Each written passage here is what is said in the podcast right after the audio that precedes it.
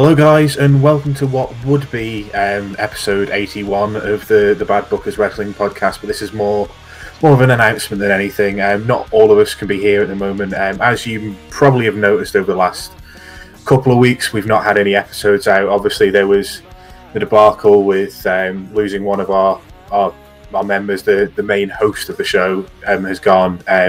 People have fallen out of love with wrestling. The main roster stuff has not been enjoyable. So really, this is just me and Chris. Say hello, Chris. Hello, Matt. You're right. And I mean, yeah. Jack's stuck in traffic. Oh, the irony. Jack's stuck in traffic as well. Yeah. It's just a compound fucking misery. Yeah. So this is more just an announcement that with none of us really enjoying main roster wrestling, which is what this was about, and just the state of everything, the fact that we've lost one of our founding members, which kind of makes the pod not only sort of more difficult in terms of trying to get variety, but it's like it feels like we've lost a limb. Like it's weird. I don't know about you, but hosting's fucking hard. Oh, I don't like doing it. Yeah, it's too much pressure, too much stress. I know, I can't sit back and vape every couple of seconds either. I have to try and get a quick one in every few minutes. But it's been really weird trying to do this without Smoothman being here, and you know, it's unfortunate, but it's best to go when at least, you know, we I mean, obviously, we will get on fine. It's fantastic, but at the same time, it's best to go now rather than and tell you guys rather than. Whoa! Before we go any further, before you consider even stopping, I ain't leaving. Yeah. I ain't leaving. Ain't happening. Oh, get in. Oh. Right. Blame Jack. No, but before we get started, blame Jack for that. That was all Jack's idea. Kudos to Jack for coming up with probably the best intro to a podcast ever. But should we do this properly? Go on, and you get have a drink, get ready, let's go. This might be rusty. I do apologise. Hello, everybody. Welcome to this week's Bad Bookers Wrestling Podcast, episode 81. I am your host, Smoothman. We have got Matt and Chris with me this week. Say hello, everybody. Hello, everybody. Hello, Smoothman. Hello. He's back. He is. That's good. I'm actually shaking. Oh, that awesome. Was amazing. That's awesome.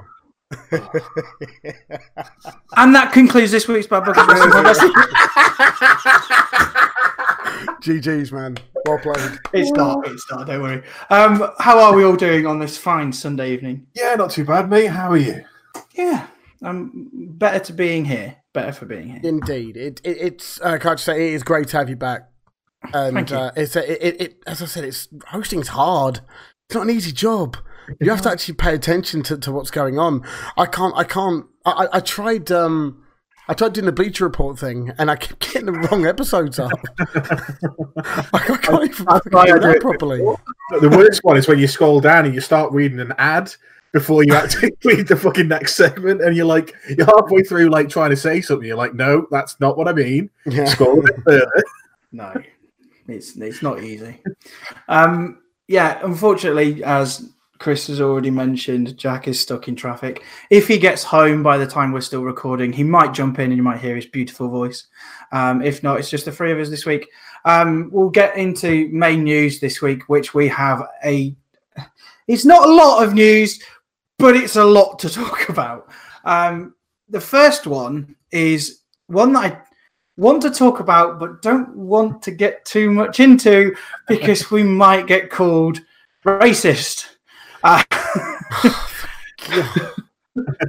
But there was a big Twitter story last week, or towards the beginning of last week, which was Miles has a T-shirt design, which apparently he's not happy with because it makes it look like as if WWE are racist.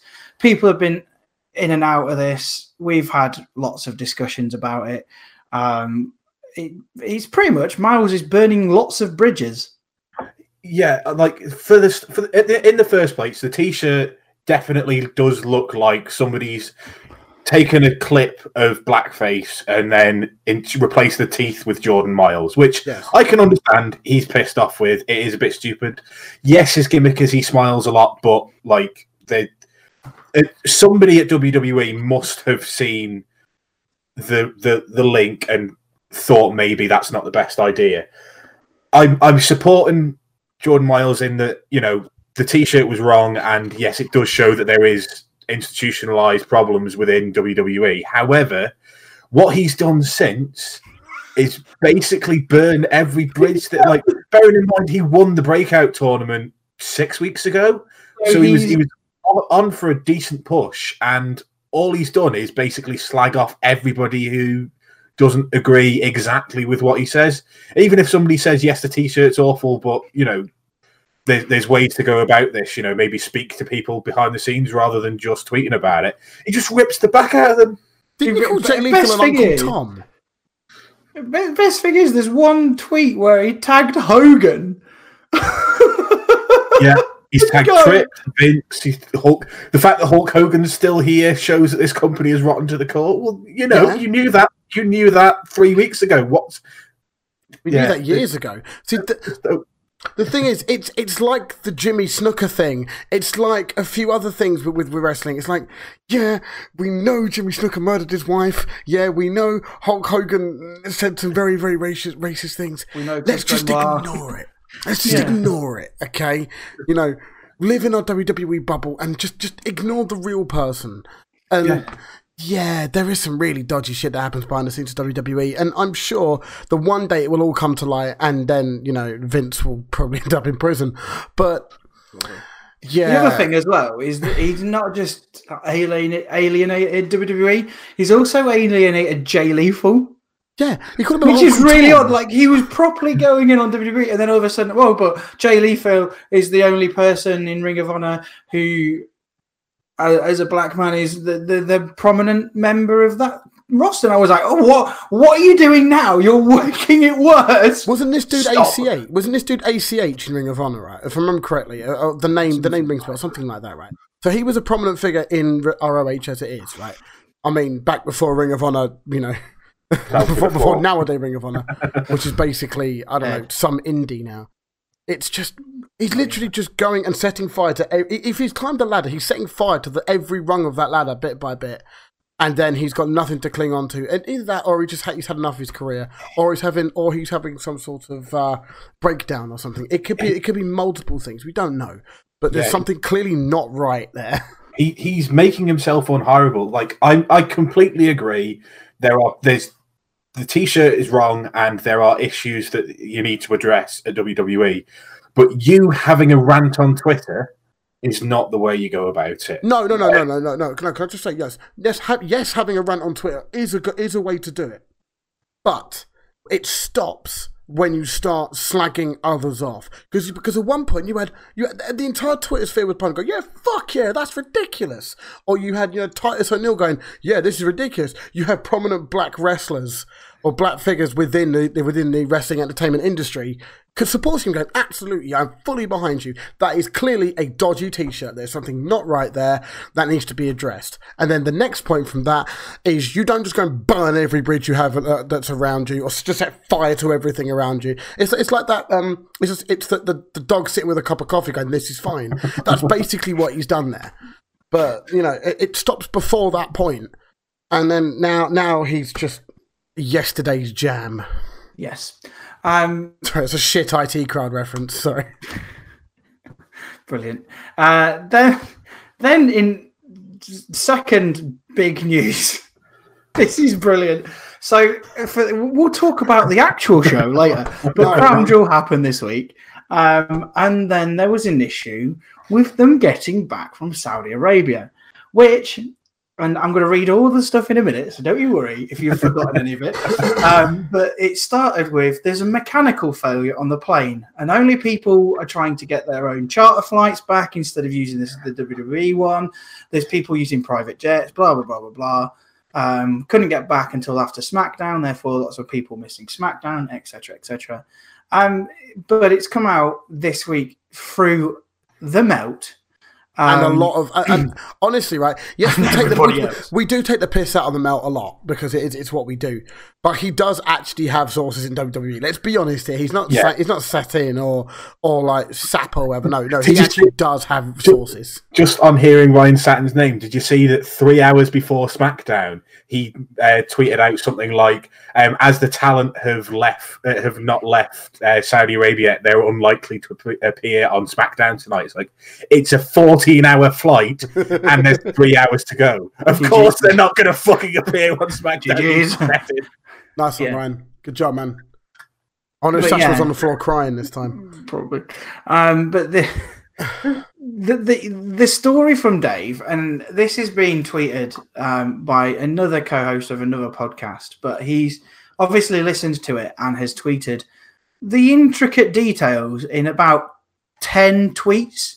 So I do apologise, but it needs to be said. So I'll tell you what, right? For every one of the tweets, obviously it's 240-odd characters. Let's respond to each one of these ones individually rather than in one lump at the end because there's way too many details to go into. Indeed. So the first tweet says, Dave starts off by saying that he knows for a fact that the story WWE put out that the talent was trying to book their own charter plane to get to SmackDown in time is bullcrap. Well, yes. Why? Like, bearing in mind it's a massive distance, and they've got paid for travel. Why would any of them pay for their own travel when they have to do that for every other place they ever go? I mean, unless you're the likes of Brock or Vince, who have their own private jets. You know, I don't think Mustafa Ali has his own fucking private jet. You know what I mean? You never know. Call on a Learjet. There's no way that. Why would they? Because there's no way WWE would reimburse them. A phone and calls a Learjet. Yeah, WWE wouldn't reimburse them. They don't get. You know, their travel isn't paid for. The only travel they get paid for is when they have their official WWE chartered flights. They're not going to pay for it off their own back. That's like $2,000-$3,000. Not a chance. Yeah, ludicrous money. The next tweet then goes on. Dave says WWE had not been paid for the previous Saudi show, which I think happened earlier this year. The tweet is it wasn't September 30th, the last show. I think it was I believe it was May because it's usually the one after WrestleMania. In fact, it was. It was between WrestleMania and Backlash that wasn't Backlash this year, wasn't it? Mm. But as of 30th of September, they hadn't been paid. WWE then reported hours. That doesn't make sense. Hours before Crown Jewel, that they got an unspecified $60 million payment. PewDiePie insert here. No, it's just it's all a bit dodge, isn't it? It gets worse. Oh, it does. Oh, it gets worse. Dave confirms that Crown Jewel was supposed to air live in Saudi Arabia, but instead it ended up airing. You've missed quite a lot of the tweets. No, I haven't.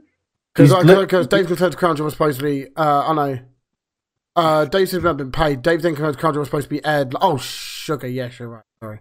Thank you. Dave confirms that Crown Jewel was supposed to air live in Saudi Arabia, but instead it ended up airing their 40-minute delay. Basically, sounds like Vince pulled the plug until he and the Saudis came to an agreement, which they must have done mid-show. That's insane. If that's true, that's fucking meant like mid-show you come with a $60 million show. That's insane, isn't it? Because I mean, WWE reporting hours before Crown Jewel. I think that was more of a report of an intention to pay rather than them actually receiving it, and I think they received it mid-show. But that's nuts, isn't it? That is insane. A multi-billion dollar company is in this position because they're getting in bed with some dodgy bastards. And it's just mad. WWE literally the only income sources they've got are the Saudi money and the TV money now. Did you see the financials report for Q3? Their income from shows and merch sales is down from 30 million to 5 million. So literally, their only source is Fox are committed to spending, what, 1 billion over the next 3 or 5 years. They got paid for, but they got paid 4 billion for the TV rights. There you go. So it must have been a billion a year for 4 years then, or something like that. Yeah, and they've got other money coming, but literally their only source of money is Saudi Arabia. And I'm curious to see what the NXT, the network subscription amounts are, or they receive. Well, if they keep giving out 3 months to subscribers. But yeah, moving on. The next tweet then says that Dave said that the talent was told the plane was held up due to mechanical issues. He says in talking to the talent, one person there believes that story and pointed out to Dave there were mechanics working on the plane. Everyone else there talking to Dave doesn't buy it.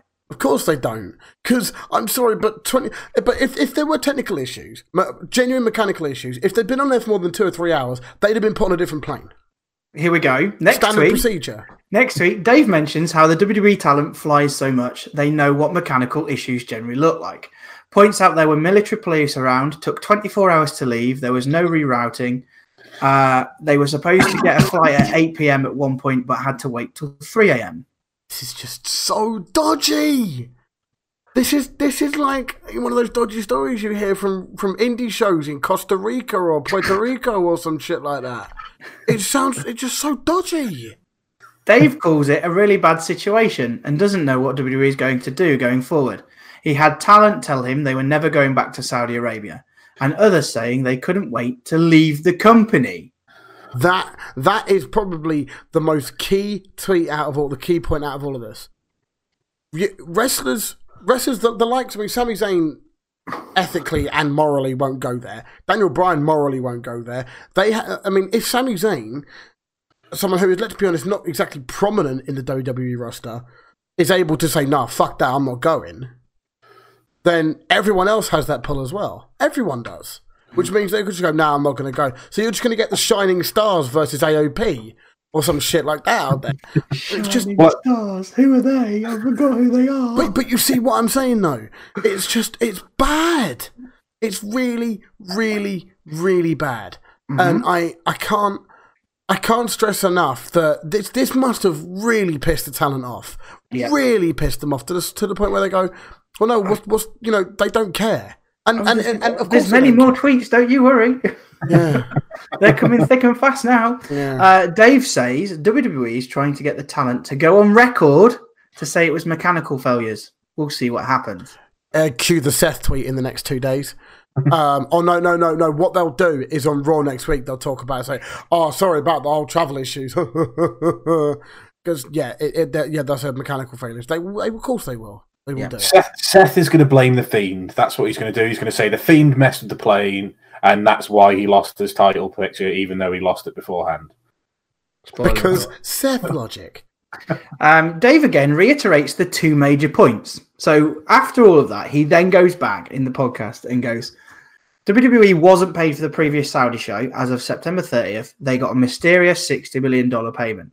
The next tweet then says, Dave says a lot of people weren't happy that Vince got out of there on his plane, and Brock and Heyman got out on Brock's jet. Cain Velasquez stayed with the rest of the regular crew and just got home today. That was 10 hours ago. That is insanity. Because obviously, the main point is that why would WWE advertise and go to an event that they hadn't previously been paid for? Right, I'm not being funny, right? If you're an independent, contractor, right? You are, an IT guy, right? You go around to someone's house, you fix their computer, and they don't pay you for it. You don't go back there and do it again for free when you're expecting to be paid. No, It's bollocks. It's just, it's bizarre. And then they receive a mysterious $60 million payment, which was probably from the King. Mm. Still, not Jerry, but you know. No. Dave says Lesnar and Heyman were not originally scheduled to be on last Friday's SmackDown, but they added them because of the rest of the talent being delayed. Says Brock and Heyman jumping to Raw was going to happen anyway next Tuesday as a big kickoff for the new FS1 news show. So I think that's the backstage. Yeah, that's the one with Renee Young and the one that was supposed to be with CM Punk, but it isn't. Yeah, I mean, how pissed off would you be as a talent to see that your boss got the hell out of there? Literally just set fire to it and walked away and left you there to just sit on the tarmac for hour after hour after hour after hour. Just appalling. Absolutely appalling. He must have known this was going to happen. And he's on a private jet. It's not like he couldn't just turn around and go back, is it? He could if he'd flown out, bear in mind, he got the F out of there, what, an hour or two after the show or whatever, right? Then the talent must have arrived an hour or two after that. He could have turned around and come back. Comfortably could have turned around and come back and dealt with it. So Brian Alvarez then tries to suggest that Vince left before he knew all the problems Talent would face.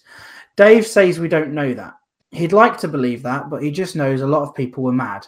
One person there told Dave they felt like they were pawns in a dick penis waving contest. I was going to say penis, and you ruined it. But yeah, he said what Chris said. I have nothing else to add. It basically just reiterates what I said a minute ago. Yeah. Dave finds it impossible. Oh, hang on. No, I've missed one out. So the frustration, even if Vince didn't know what was about to happen, would be that he should have suspected there could be reprisals from the Saudis, and he left them out there alone to be subject to them, and then he sent a plane just for the top stars. Yeah, Dave. Well, go on. The rumor was on the Friday, and I don't know whether it was ever confirmed or not, that 18 people had managed to leave the country, 12 of whom were wrestlers. So it never said who those 12 were. Now, obviously, Brock was one, but whether any of the others... Yeah, but Brock's got his own private jet. Yeah, but so Vince has got his own private jet, Brock's got his own private jet, and they chartered a separate flight. There was a rumour going around on Friday. All the news outlets were saying there was only 12 people getting back in time for SmackDown. Now, nobody apart from Brock showed up. So whether that's all bullshit or not, I'm not sure. But yeah, like they 4 or 5 different news places on Friday were saying 12 talent will be available for SmackDown tonight that were in Saudi Arabia. The rest are still stuck there. Mm-hmm. So where's it gone? Dave finds it impossible to leave that a company such big business with Saudi Arabia wouldn't have been able to find another way to get their people out of the country earlier than 24 hours, even if they had to route them to Europe first. None of the talent was harmed, but there was talent there that felt like they were hostages, even though they were allowed to leave. Dave just keeps saying over and over that it's a really bad, really tense situation. He says that the talent needs to unionize, but then points out that SmackDown is a great example of a WWE response if that were to happen. They'd just call up NXT and have a hot showing. Dave says that because of that, he thinks if the WWE guys wanted to unionize, they'd need to get the NXT guys on board. Dave reiterates that he thinks now is the time for WWE's guys to seek union representation. Yeah, can't disagree with that. I don't. You're never going to get a union. It's never going to happen. No, but that is like have every single person who signs a contract to sign up to it. Otherwise, it's just not going to work. Yeah, but if you manage to get everybody to agree to it, then I don't see why you wouldn't get a union. It's just all a bit dodge. Yeah, I mean, Saudi Arabian shows in general are a bit dodge, and then it's just they just need to sever ties with it. 100%. Agree. In other main, there's 2 other bits of news before we get on to Raw, SmackDown, etc. this week. Survivor Series was announced during Crown Jewel. The event is going to include NXT. That is huge. That is massive. Big. It shows now that I think Vince is fully behind NXT. Oh, definitely. I think Friday showed that when we talk about it. Yeah. Because I said this to you guys, they put over talent and NXT talent at that. I'm going to go a little bit controversial here and suggest that this announcement was made during the Saudi show. I don't think before the Saudi show they planned to have NXT there at all. I think Vince realised that the talent wasn't going to get back for Friday sometime during the show, decided to speak to Triple H as soon as he could, say, can you get your guys to the taping of SmackDown tomorrow? He said yes, and he said, right, NXT are now going to invade the main roster, and that's going to be the story for Survivor Series. That's how we cover this all up. That's how we, shove everything under the carpet a little bit. Have a cracking show on SmackDown, have all the NXT guys get over, and yeah, we'll go from there. Do you know what? That doesn't sound too ridiculous. In all fairness, if that's the case, I'm still fine with it. Oh, definitely. I'm overjoyed to get NXT there, but yeah, I'm guessing that might not have been the plan, and that's just my random opinion that my brain has come up with. I've not heard this from anywhere. That is, yeah. Maybe you should tweet about it, and then if it bangs, you become famous. Yeah. And then final breaking news. I only saw this on Twitter because I haven't been watching New Japan, but Hiromu Takahashi has returned and he will challenge Will Ospreay at Wrestle Kingdom for the junior heavyweight title. Big pops and gave out nice cat plushies. Was that Hiroshi Tanahashi or Hiromu Takahashi? I did say that. Did you not? Yeah. But I was trying to make you like combine their first and last names because they're very similar. I know what you're like, Matthew. I know what you're like. But that's all the news. So it's like a new season. This, we're going to do things slightly differently from now on. Right. I'm fed up. I'm fed up of reading raw results straight through and going. So we're going to pick best. Well, I say best bits because I said best bits, and Matt said so. We're skipping raw then. But no, we're going to look at the most talking points of each show, and we'll put in anything that we. The only talking point about Raw since we last did a podcast is Bobby Lashley's penis, isn't it? Oh, goodness, no. We'll get to that.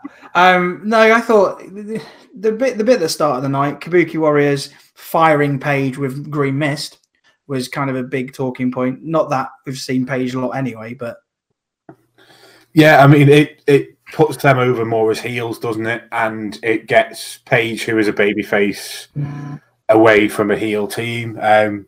It's a little bit weird, like you say. We haven't really seen Paige since they took the titles, but yeah. And it's also unfortunate for Paige as well, because she's basically been fired from two management roles without doing anything wrong. Yeah, pretty much. Having a fucked neck is basically it. Yeah.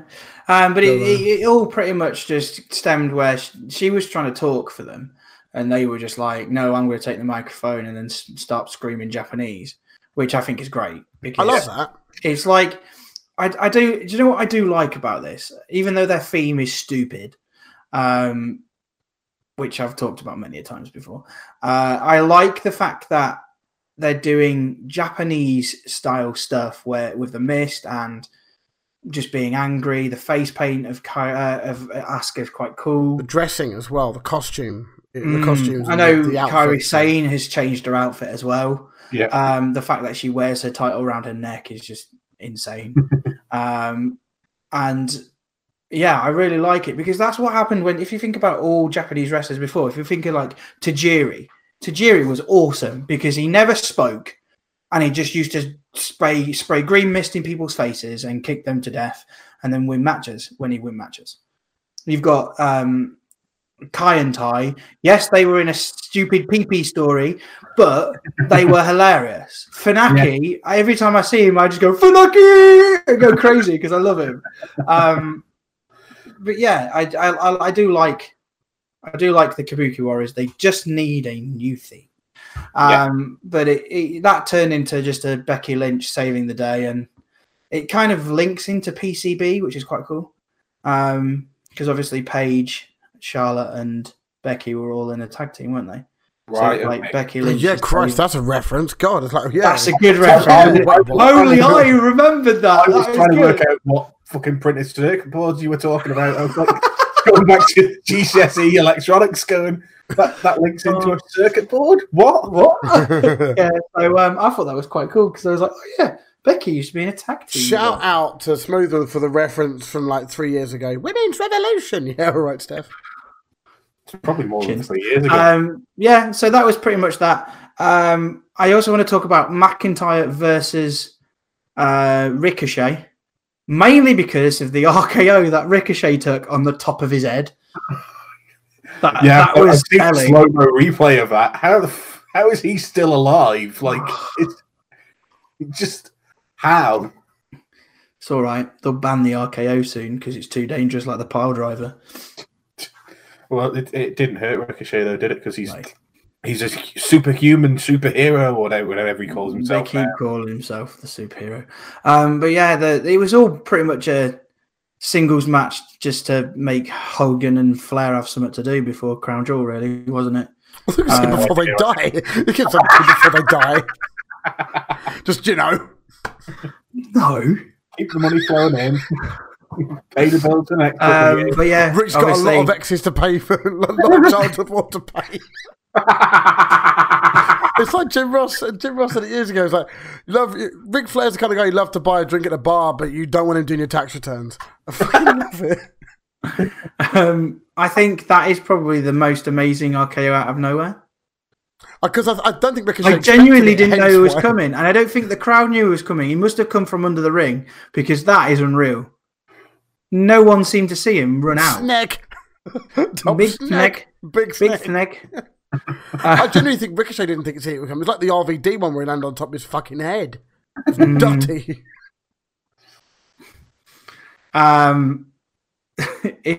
Everything else was just filler. Seth Rollins and Eric Rowan had a Falls Count Anywhere match. To be quite honest, do you know when the TiVo, you can fast forward and make everything go double time, but you can still watch it? I did that. Don't really remember what happened. I know. Oh, that was it. He used a forklift truck. Yeah, he used a fork. So Seth wasn't involved in the pin at all. He got a man in a forklift truck to put the forklift forks down.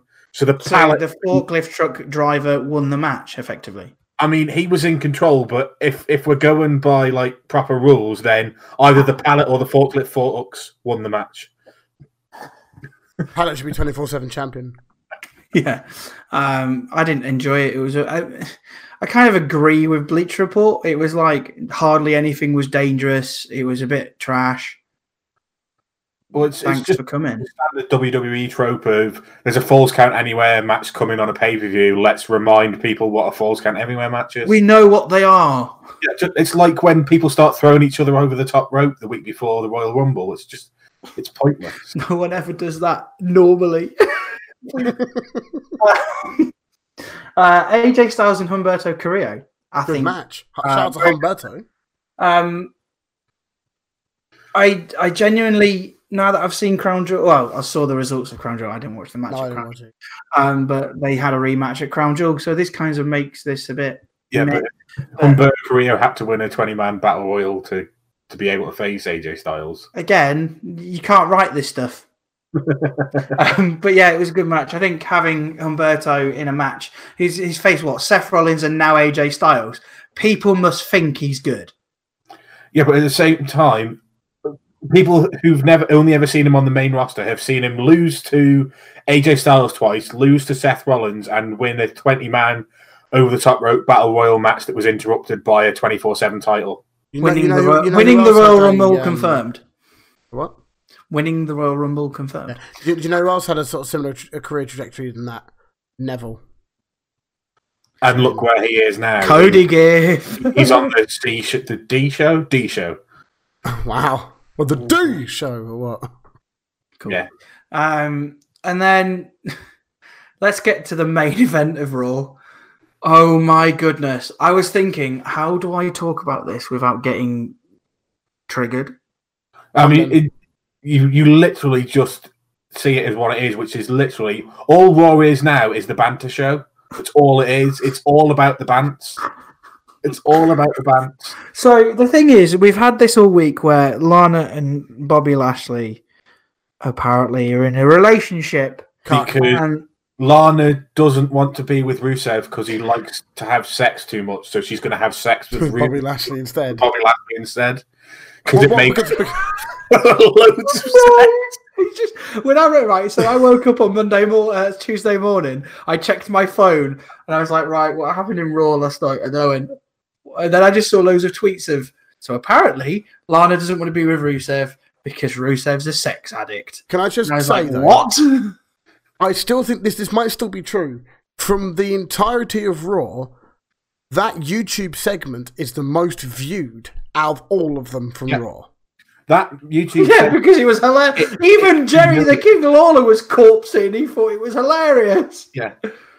I mean, it's very weird, and also how she still calls Rusev in the Russian. She talks American. She speaks American. Rusev. What? You don't need to do that. The funny thing is, shout out to the low blow as well. Just little things in this as well. He was still wearing the ring. Like, you can't write this. This is Hollyoaks 101 right here. We've now, WWE is now turned into Hollyoaks. This isn't even Hollyoaks. This is Doctors. This is this is like some daytime. This is Judge Rinder. This is what it is. This is Judge Rinder. This is Judge. If Jeremy Kyle was still a thing, this is what would be on Jeremy Kyle. Jeremy Kyle would be in the back slating Rusev. Shout out to Judge Rinder. Judge Rinder's not terrible. It's not as terrible. You joke, but I genuinely think this is going to end up on a Jerry Springer type show in the US. Sorry. And they'll have a segment on there to try and get people to come and watch Raw by having Lana and Bobby Lashley have to have a Jeremy Kyle style argument with Rusev about Rusev being a sex addict. There's going to be a baby. You are not the father. Oh, no. Lana is Maria Kanellis' baby daddy. There we go. Lana is Maria Kanellis' baby daddy. That's how the story ends. Oh, my goodness. Don't even go there. Yeah, the thing with this, right, is she then started spouting, he wanted to have it here, he wanted to have it there, and literally just Jerry and, like, Rusev. Rusev must think this storyline's a joke. No, but Rusev was like...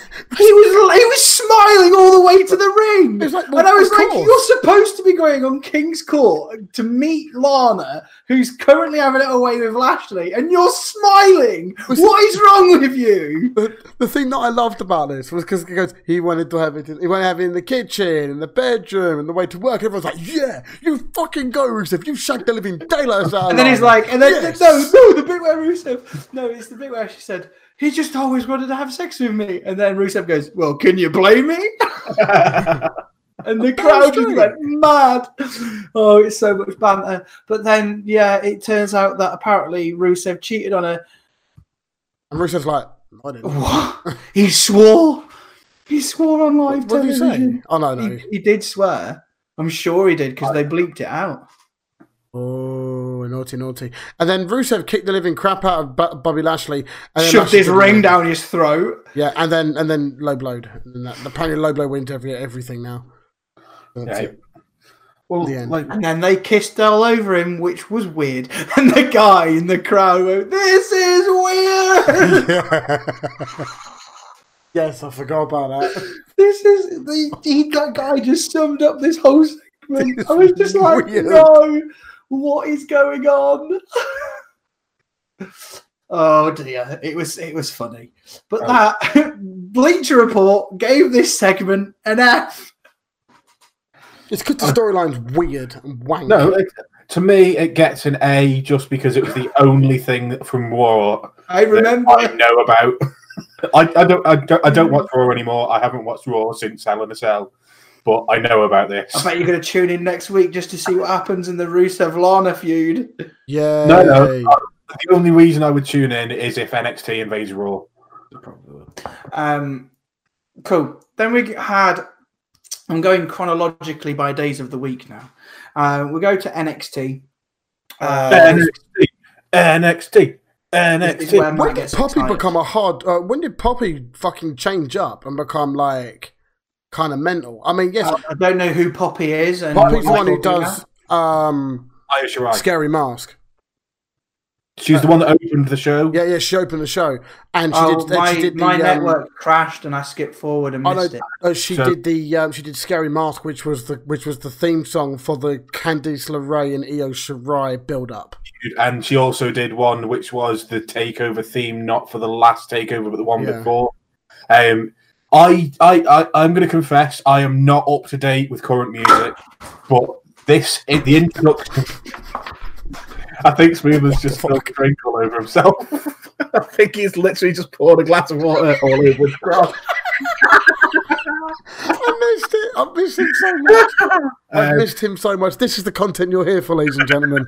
I love it. So I'm going to vamp now while Smoothman goes and cleans himself up. But so the intro to NXT was Poppy, who I have no sort of prior knowledge of. Like, I've heard the music for the takeovers for the Candice thing. She's done Aisha Rai's intro.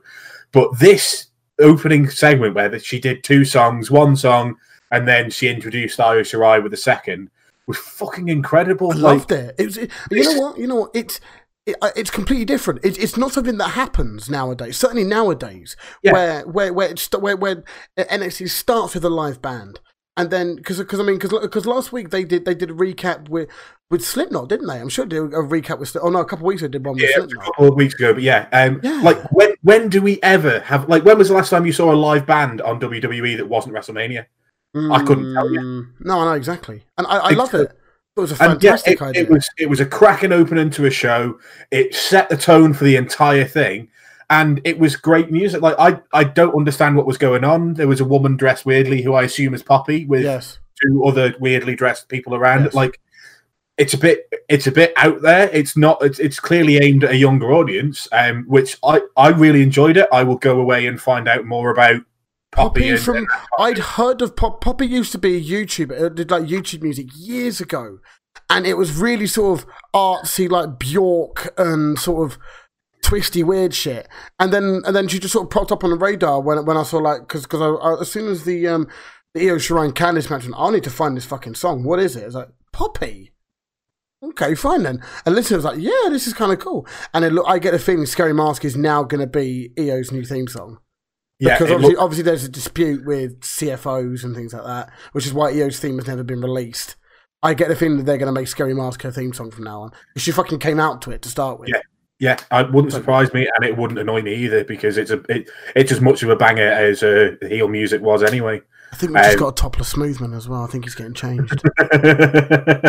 I saw quite a lot of flesh. Yeah, I think he is getting changed in the door. You can show us. It's fine. It's okay. Well, let's see if it's Smoothman flash. Has he got changed? Yeah.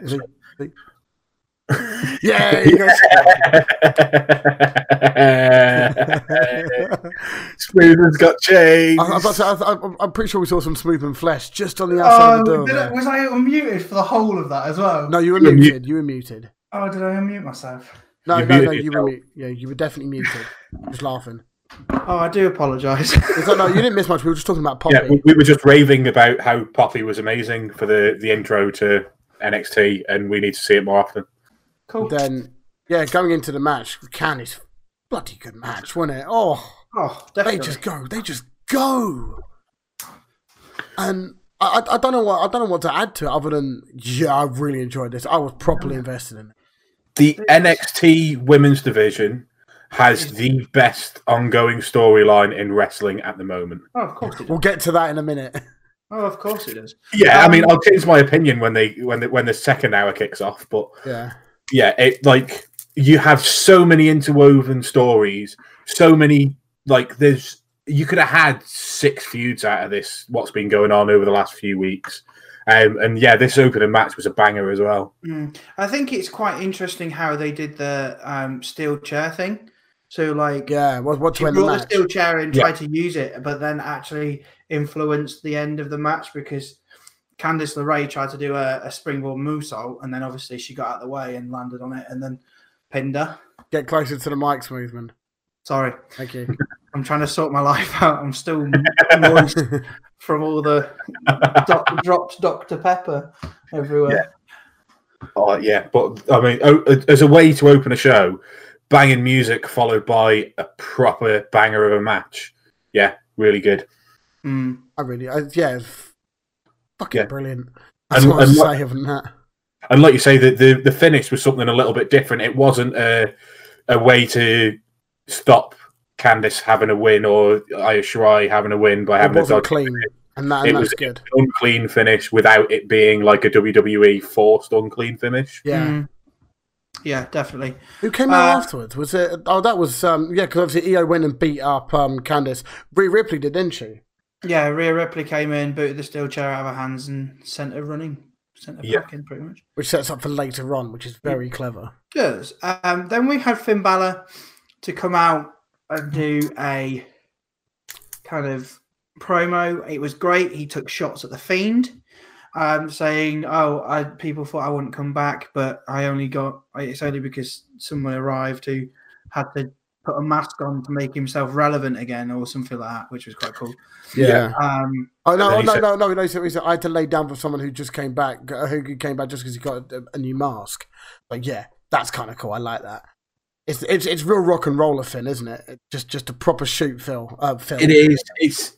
I'm not sure. Like, I like the fact that he's trying to shoot on WWE's own product, but at the same time, it made the sweaty mark in me pop like a little bitch. No, well, he made that joke, didn't? Or not that joke. He made that kind of comparison on the. Yeah, so the main roster thing. He said, "Oh, the main rosters are like the glitz and glamour of Hollywood. Yeah, NXT's like Broadway, where no one can hide." Fantastic analogy. Doesn't have any of the smoke and mirrors, which is a perfect kind of analogy. Like NXT is where the actual wrestling is, and main roster's just about smoke and mirrors, and I can't disagree with anything. Yeah, Triple H said that. I listened to After the Bell, which is Corey Graves' podcast. It's an official WWE podcast, but it's aimed at the Smarks, so you get a lot of behind the scenes talk. I had Seth on it, which was interesting. And then Trips was on it. Trips was talking about saying, yeah, he had that exact conversation with Finn a couple of weeks ago, and then he used it. It's very good. I don't like that he was still doing like the arms up in the air thing. I mean, he's supposed to. But he only did it once. Started doing a lot more of the Bullet Club fingers, though. Well, no, it's real rock and roll, and not necessarily Bullet Club. It's more. Yeah, but he's always he's kind of done. Because obviously it was the Willy won't he go join Undisputed Era, and obviously that's not going to happen now. But yeah, like with regards to putting his arms up in the air, he did it for the first one in his entrance. Didn't turn around and do it. Didn't do it again when he got on the ring. I think it was just to try and get the crowd in before he then didn't give them what he wanted. It was just kind of like one last kind of ode to kind of him being on NXT. Yeah, but so I love the fact, like, the end of the promo where he calls out Johnny Wrestling and just says that there's no bollocks on NXT. Basically, he was just saying how he left NXT in the best state it had ever been in, and it's all been downhill since there. Which obviously it hasn't, but in his mind it has. Very interesting. It's clearly going to set up Johnny Gargano, Finn Balor. Oh yes, Takeover. War Games. Spoiler. That'll be spoiler. Amazing. Sorry, I'm going to skip Shane Form versus Bronson Reed because I don't really care. It was an alright match. It was alright. Kabuki Warriors versus Dakota Kai versus Tegan Nox. Fucking good match. This. Whoa. This was a really good match. I think loved it. It was a very long part of it where you were rooting for Dakota Kai because she was so down and out throughout all of this match. It was the perfect play. It was, of course, Dakota Kai and Tegan Nox have both had severe knee injuries. Having Asuka and Kairi Sane both work on the knees, it's logic. There's actual logic behind the story here. Good. It was. There was some unexpected stuff. Dakota did some weird handstand kick thing that took me completely by surprise. Like, what the fuck? It was a hot tag, wasn't it? It was almost capoeira-esque stuff. It was really cool. I think she's done it before. I've sure never seen it. It was like a handstand scorpion kick. Yeah. It's almost like you see out of like Tekken with Eddie, you know what I mean? Yeah, it was. It was a proper Eddie kind of on your hands, kick him in the back of the head with your heel. Just, yeah. Yeah, I was all for this match. It was the match itself was really good. I think having the finish of the Mist again is brilliant. I think the fact that the Japanese wrestlers and we're getting to see the Mist again. I know it gets used in New Japan quite a bit, but we haven't seen it in WWE for years. No, and the thing is, they use like in New Japan, like Bushi uses it every single time he wrestles, pretty much. Yeah, I know that can sometimes get boring, but it's their trade. Did Will Ospreay kiss him and suck it into his mouth? And spit it? I did see that. It looked. I saw that. Cool. That's kind of cool. Fair play. That is pretty cool. But there's somebody else who does it. I think the weird iteration of Muta, Jushin Thunder Liger. I think. Oh, yeah. Thunder Liger did something similar. But yeah, definitely Muta's done it as well. But yeah, like to see it in WWE is great. Again, it's given Asuka's character the boost that she needed after the burial that she's had on main roster. She looks like a credible threat again now that she's turned heel. It gives Kairi Sane a whole new edge. Kairi Sane, like as somebody who didn't like her babyface run, this heel Kairi Sane is something I can get behind. She's like a menacing little bitch in the best kind of like. She's the kind of person that you just want to punch in the face because she's horrible, but at the same time, you can't explain why she's horrible. I think most of this comes down, though, to their work in Stardom, because obviously I think both of them came from Stardom, didn't they? Yeah. And you look at the stuff that's going on now, like I only dip in and out when I see V Priestley tweet anything about it. But I watch fuck all of Stardom. I couldn't give a damn. Oh, I don't watch any of it. But from what I've seen, obviously that's very similar to New Japan in they have factions. It's just been bought by the company. It has Bushi Road, yeah. But yeah, they have factions. Therefore, they're going to have heel factions. And it's great that they've kind of taken a little piece of that and brought it to WWE. Because I think if you carried on with the way they were, I think they get very, very stale. Honestly, yeah. And the thing I like about it is they're defending it on NXT and keeping it as far away from the other two female heels on the roster, which are Bayley and Sasha. Keeping it far away from them. It's beneath them. They don't need to be part of that. But having the Kabuki Warriors do it, give them. I think they've actually changed. I think Asuka tweeted some music. I think they may have a new theme starting next week. But I'm really intrigued about who's doing the themes at the moment because CFO have not released anything. And it's not Jim, is it? They used to be right on it. They used to release them on Apple Music pretty much 3 weeks later. Going on because CFO haven't done the last 4 new themes. Yeah. Because Buddy Murphy's new theme is generic AF. Elias is generic AF. Yeah. And they're shit. Bailey's theme is generic shit. No, see, I don't hate Bailey's one. Bailey's one's not bad. Because the problem with the CFOs, right? CFOs' theme songs have got a start point where they'll have a couple of seconds to build, gap, and then go, and then they go to 1:20, 1:30, and then repeat. Right? That's a CFO theme song to a T. And then the likes of like Baron Corbin, whose theme is an actual song.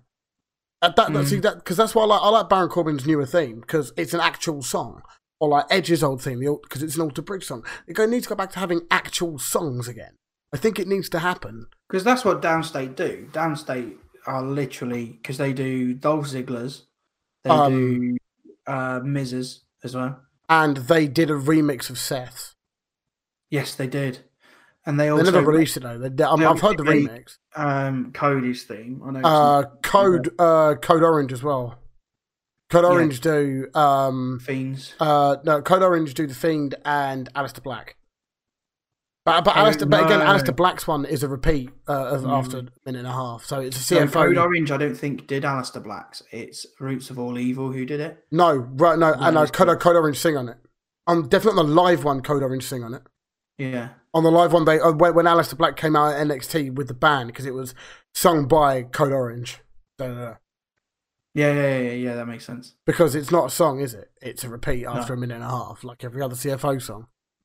But some of the new ones are awful. Like Cain Velasquez has a theme.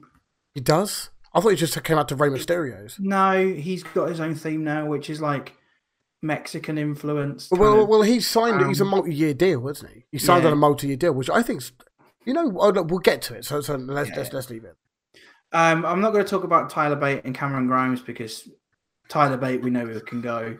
The only bit that I do want to kind of interject with was Killian Dane came out and pretty much just caused a distraction to allow Cameron Grimes to win. Fine, and then said here. Tyler, give this message to Pete Dunne. I'm coming for you, boy. Which is just a continuation of last week's storyline, which is great. Yeah, and then obviously next week you've got Pete Dunne and Damian Priest as well. So then Killian Dane will get involved in that as well, and it'll probably set up some sort of 3-way or tag match at War Games. Yeah. So you can't say War Games without saying it with William Regal's War Games voice. You can't do it. It's not allowed anymore. Talking of, we missed something from the Dakota Kai match, and I do apologise. That's where we had the big fight. Oh, fuck. Marina Shafir, Jessamyn Duke came out with Baszler. Rhea Ripley came and arrived. Bianca Belair, Io Shirai, Candice LeRae. It was pretty much just brawl, brawl, brawl, brawl, brawl. And then the little kind of... I love the balcony. I love the thought that William Regal's just standing there at all times, overseeing it like the fucking Emperor in Star Wars. Just standing there leaning up going, good, good. Just watching. And he's like, split them up now! Yeah, and he's like, there's only one way we could go about this. And the crowd had already figured it out anyway. And then she went...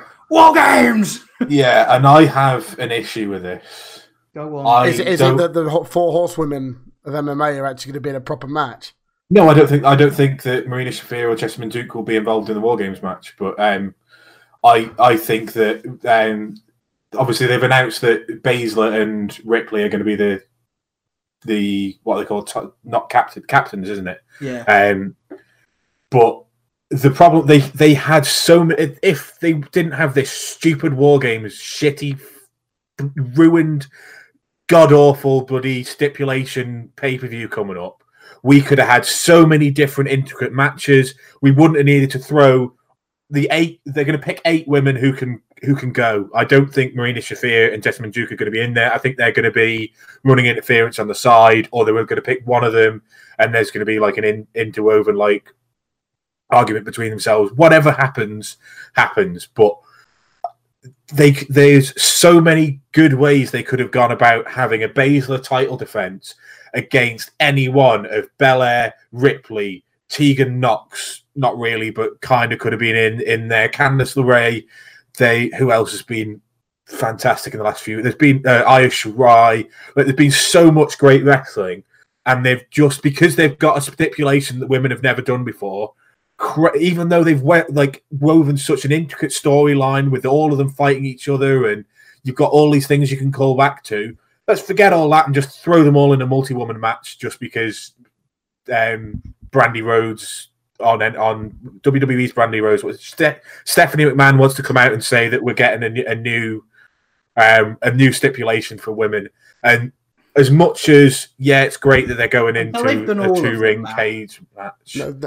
Until they've done all of them, they will keep doing it. A boiler and brawl. It's ruined what has been the best piece of booking WWE have done in the last year. I don't think they've ruined it per se. I think they've built to a logical conclusion. Because what they've done is, as you said, all these interwoven stories. Throw Bianca Belair in there for reasons. But you know, you've interwoven them all, and then you put them against each other in a fucking match. Okay, and I will shut you down with one sentence here. Oh, good. So, Tegan Nox is lying on the floor. Shayna Baszler is beating the shit out of her. And Rhea Ripley, who 12 months ago dressed up as Tegan Nox with a broken leg for Halloween, who 14 or 15 months ago watched her with the damaged knee and just went, who gives a crap, I'm through to the next round. And now Rhea Ripley's coming down to save Tegan Nox. Okay. I saw that, honestly, when I was watching NXT earlier on, I went, I need to bring that up. If Matt doesn't bring it up first, I'm going to have to bring that up. And then I completely forgot about it when we were talking. So that's, because they could have called back to that Mae Young Classic match had they not done this. That's gone now. You cannot have her coming out to save Tegan Nox's knee, and then in 3 months' time, when Rhea Ripley wins the title and turns heel, have her fighting a babyface Tegan Nox and it's trying to attack the knee and saying I've done it once before, I'll injure you again, because she's now come out to try and save her from getting injured. It's just lost what could have been such another great storyline that didn't even need to be in the current, it's not even part of the one that the big great stuff that they've been booking. I know. Yeah. Then we finish with the Undisputed Era versus Keith Lee and Matt Riddle, which, my good God. We got a new tag team on our hands, boys, haven't we? Oh, Keith Lee! I didn't know I wanted Keith Lee and Matt Riddle to be a tag team until I saw them. That's why I knew it was a thing. I didn't realize it was a thing, but it's amazing. Or something, I think they're called. Whatever they're called, just give don't give them the title yet. But yeah, theme is fire, by the way. Just oh, basket in his glory. I'm coming round to Keith Lee's theme. And it's because they all keep shouting Keith at him, which is brilliant. They're like, Keith, which I've never thought I'd wanted in my life. Lots of people shouting the word Keith, but it worked. Yeah, this match was unreal. It was like just everything Keith Lee does. You think this should not be things he should be doing. And then he pulls them off and you go, what? Like the other week when he did that thing with Dijakovic and it caught him from a suicide dive or something. Yeah. And you just go, what? And then like this week he did a double crossbody, which I think Bobby Fish took a lot of knee to the throat in that because he was like, poor Bobby. Just lots of things. Outside the ring, doing a moonsault. I think he missed it, didn't he? In this, he did in this, but like he's hit so many, and like Keith Lee is a specimen that we'll never see the like of again. I don't think he's one of the Viking Raiders does something very similar. Not the same, but yeah, like Keith Lee, and he works really well with Matt Riddle. But like, I know there was a bit of shenanigans involved. I still think that Bobby Fish and Kyle O'Reilly are the greatest tag team on the planet now. Brilliant. I don't think there is a better tag team out there on any show, whether it's AEW, whether it's New Japan, whether it's Raw, SmackDown, any of the NXTs, Ring of Honor. I don't care where you are, TNA. Kyle O'Reilly and Bobby Fish are the best two-person tag team. I'm going to have to disagree with you there. Go on, give me somebody better. Lucha Bros. No. I already said it, Shining Stars. Lucha Bros. Lucha Bros. Lucha Bros. I can get behind that they're good. I don't think they are on this. I think they're on the same level as Kyle O'Reilly and Fish, but I think Fish and Kyle O'Reilly are better. Big team. I love how Chris has got tag team Tourette's over there. Just shouting any tag team that isn't any good. Slater and Rhino, the first ever SmackDown tag team champion, Slater and Rhino. You know it. But yeah, the match was weird because I didn't expect it to happen, and it just boom, high low on Riddle out of nowhere for the win, and you just go, what? Okay. Yeah. Which was great. And then we had Undisputed Era attacking mainly Keith Lee. Matt Riddle wasn't really attacked as much. And then Tommaso Ciampa made the save. He teased touching Goldie. But he didn't do it. And he was like, you're going to have to wait, Goldie. Him just talking to Gold, like ignoring everything. The only things that he said to be back really is talking to Goldie, and it's perfect. And it's just, I loved Tommaso Ciampa. I love how giddy Matt gets. I can see the glint in Matt's eye whenever he talks about Tommaso Ciampa. He goes all giddy and I like this. And bearing in mind that before WrestleMania last year, I was saying, like, you and Jack and Smoothman were all talking about this Twitter thing that was going on, and I had no idea. I didn't follow any NXT people. I'd seen 2 takeovers and nothing more. And I'm now so far converted to it's just amazing. Tommaso Ciampa is the greatest wrestler in the world. He's the greatest sports entertainer in history. Yeah, and I think he is. I don't think he's the best wrestler. I'll give you that. I don't think his in-ring stuff makes him the best wrestler, but I think sports entertainment-wise, I think combined promo feuds, wrestling ability in the ring, the fact that he can be a tag team wrestler when he needs to be, the fact that he knows exactly what to do in any situation. I don't think there's anybody better as a sports entertainer, if that's what we're going to call them. Yeah. That was NXT. Let's continue with the Wednesday Night Wars with AEW. AEW.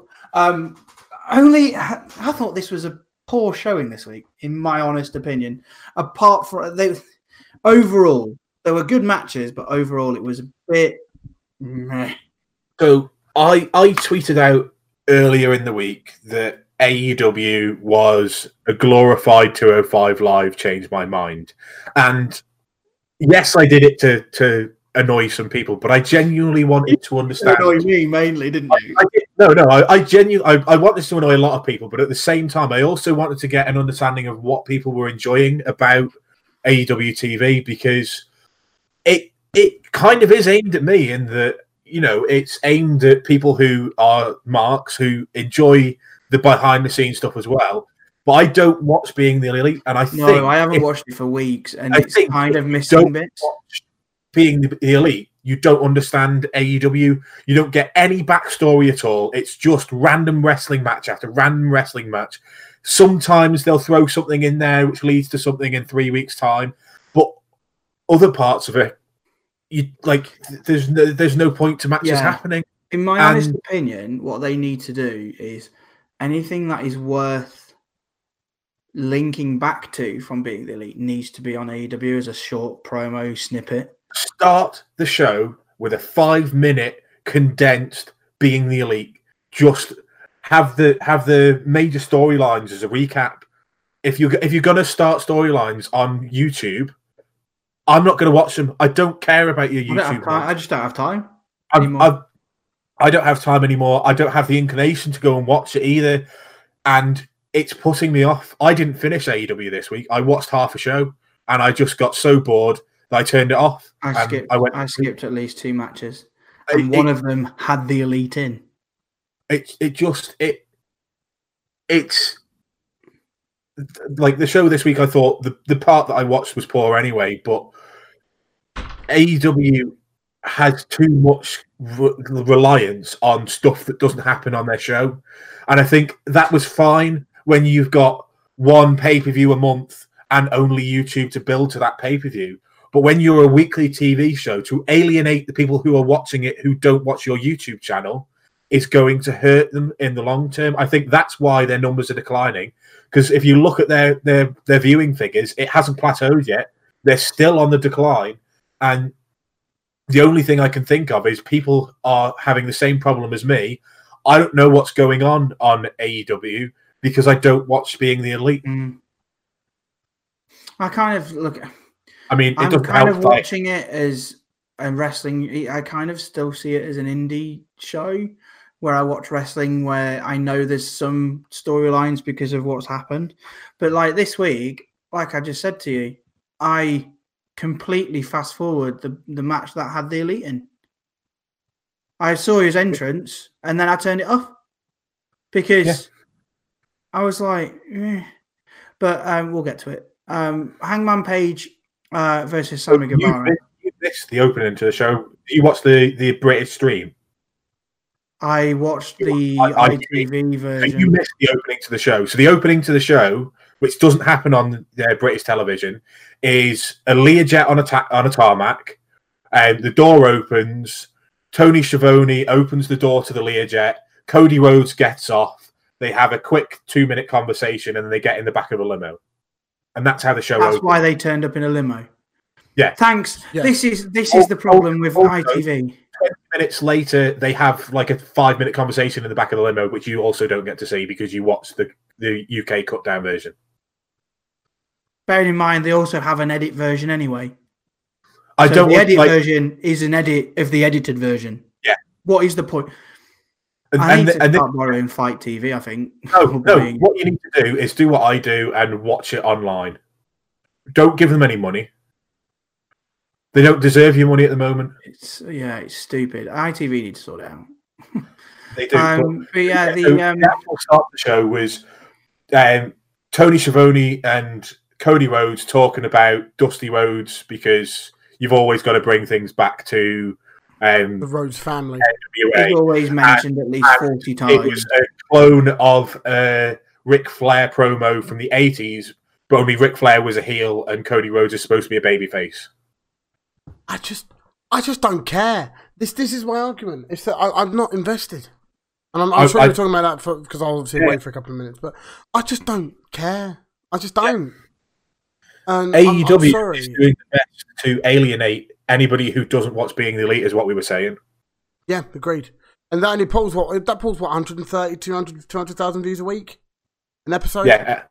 Yeah, and they're trying to keep in touch with the 900-something thousand that watched this week, but it's still on the decline. But they haven't hit their plateau yet, and they've been going 5 weeks. The only reason people are saying it was poor this week was because there was the World Series on. True, but still. Yeah, but literally, I watched the Hangman Page Sammy Guevara match. Look.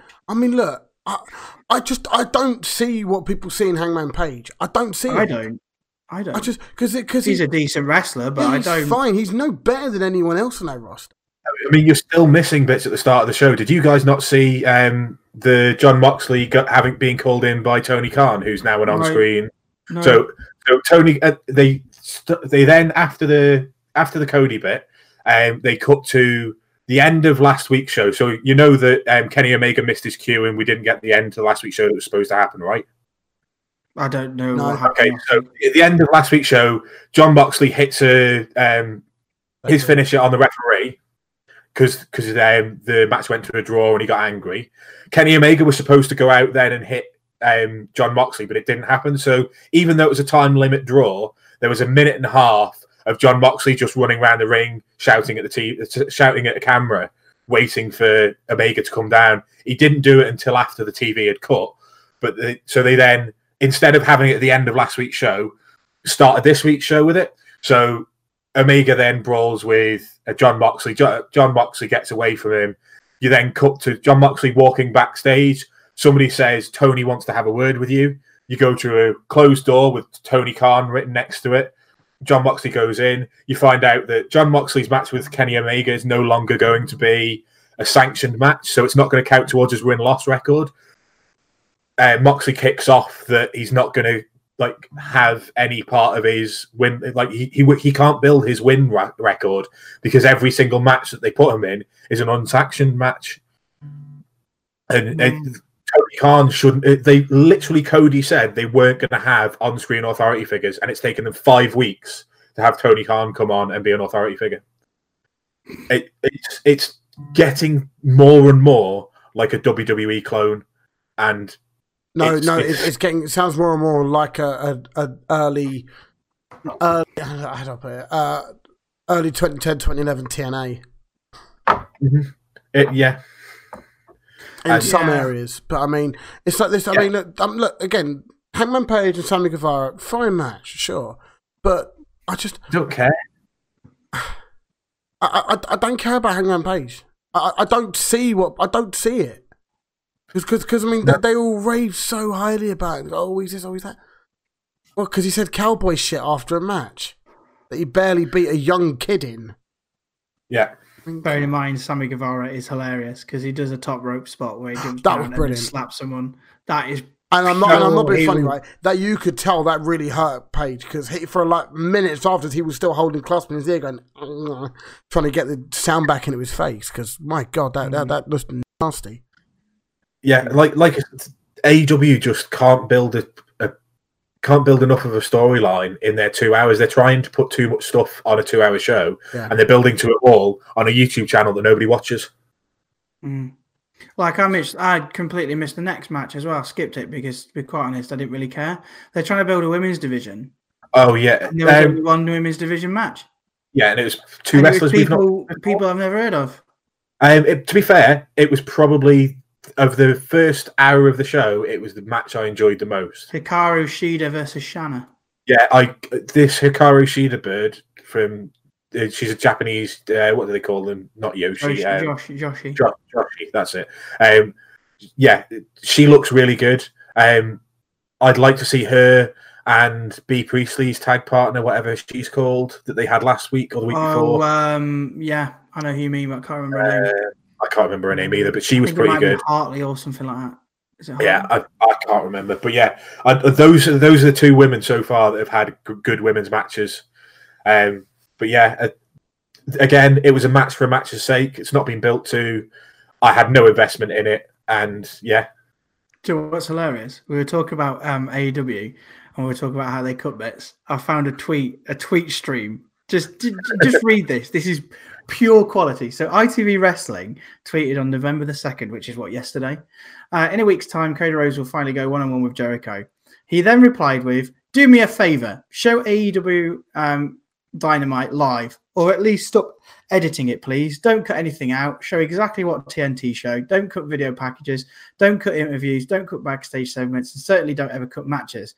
Not ever again. Please, you air it in a 2-hour and 10-minute slot. You don't need to edit anything. The stuff you have edited didn't need to be edited. Affects the enjoyability of the show when you edit out bits that were entertaining to watch. Bits that build towards pay-per-views you still expect us to buy. It's bad enough you won't air live when you're able to, like you air over sports live, like the darts last night. That overran. You didn't edit anything out of boring darts, did you?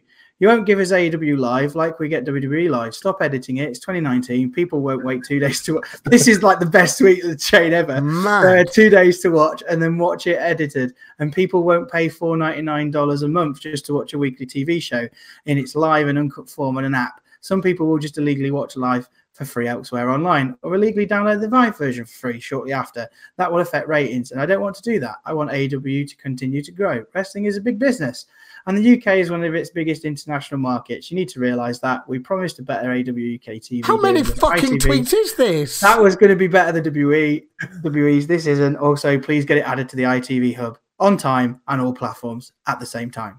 Not everyone wants to watch in an app. I'm sick of waiting an extra 12 hours for it to hit the ITV hub through my Sky UK box, and then only to find it's been edited. Edit the Sunday morning kids version, not the premiere airing. Please, every week you've edited something. Some weeks have been tidy bits, other weeks have been bad. Just stop editing it at all, please. Treat your UK market better. Oh, you've got to link me to that tweet because I've got to give that guy a follow. He's just tweeted. It's like the longest tweet segment ever. Please tell me, did it get likes? Did it bang?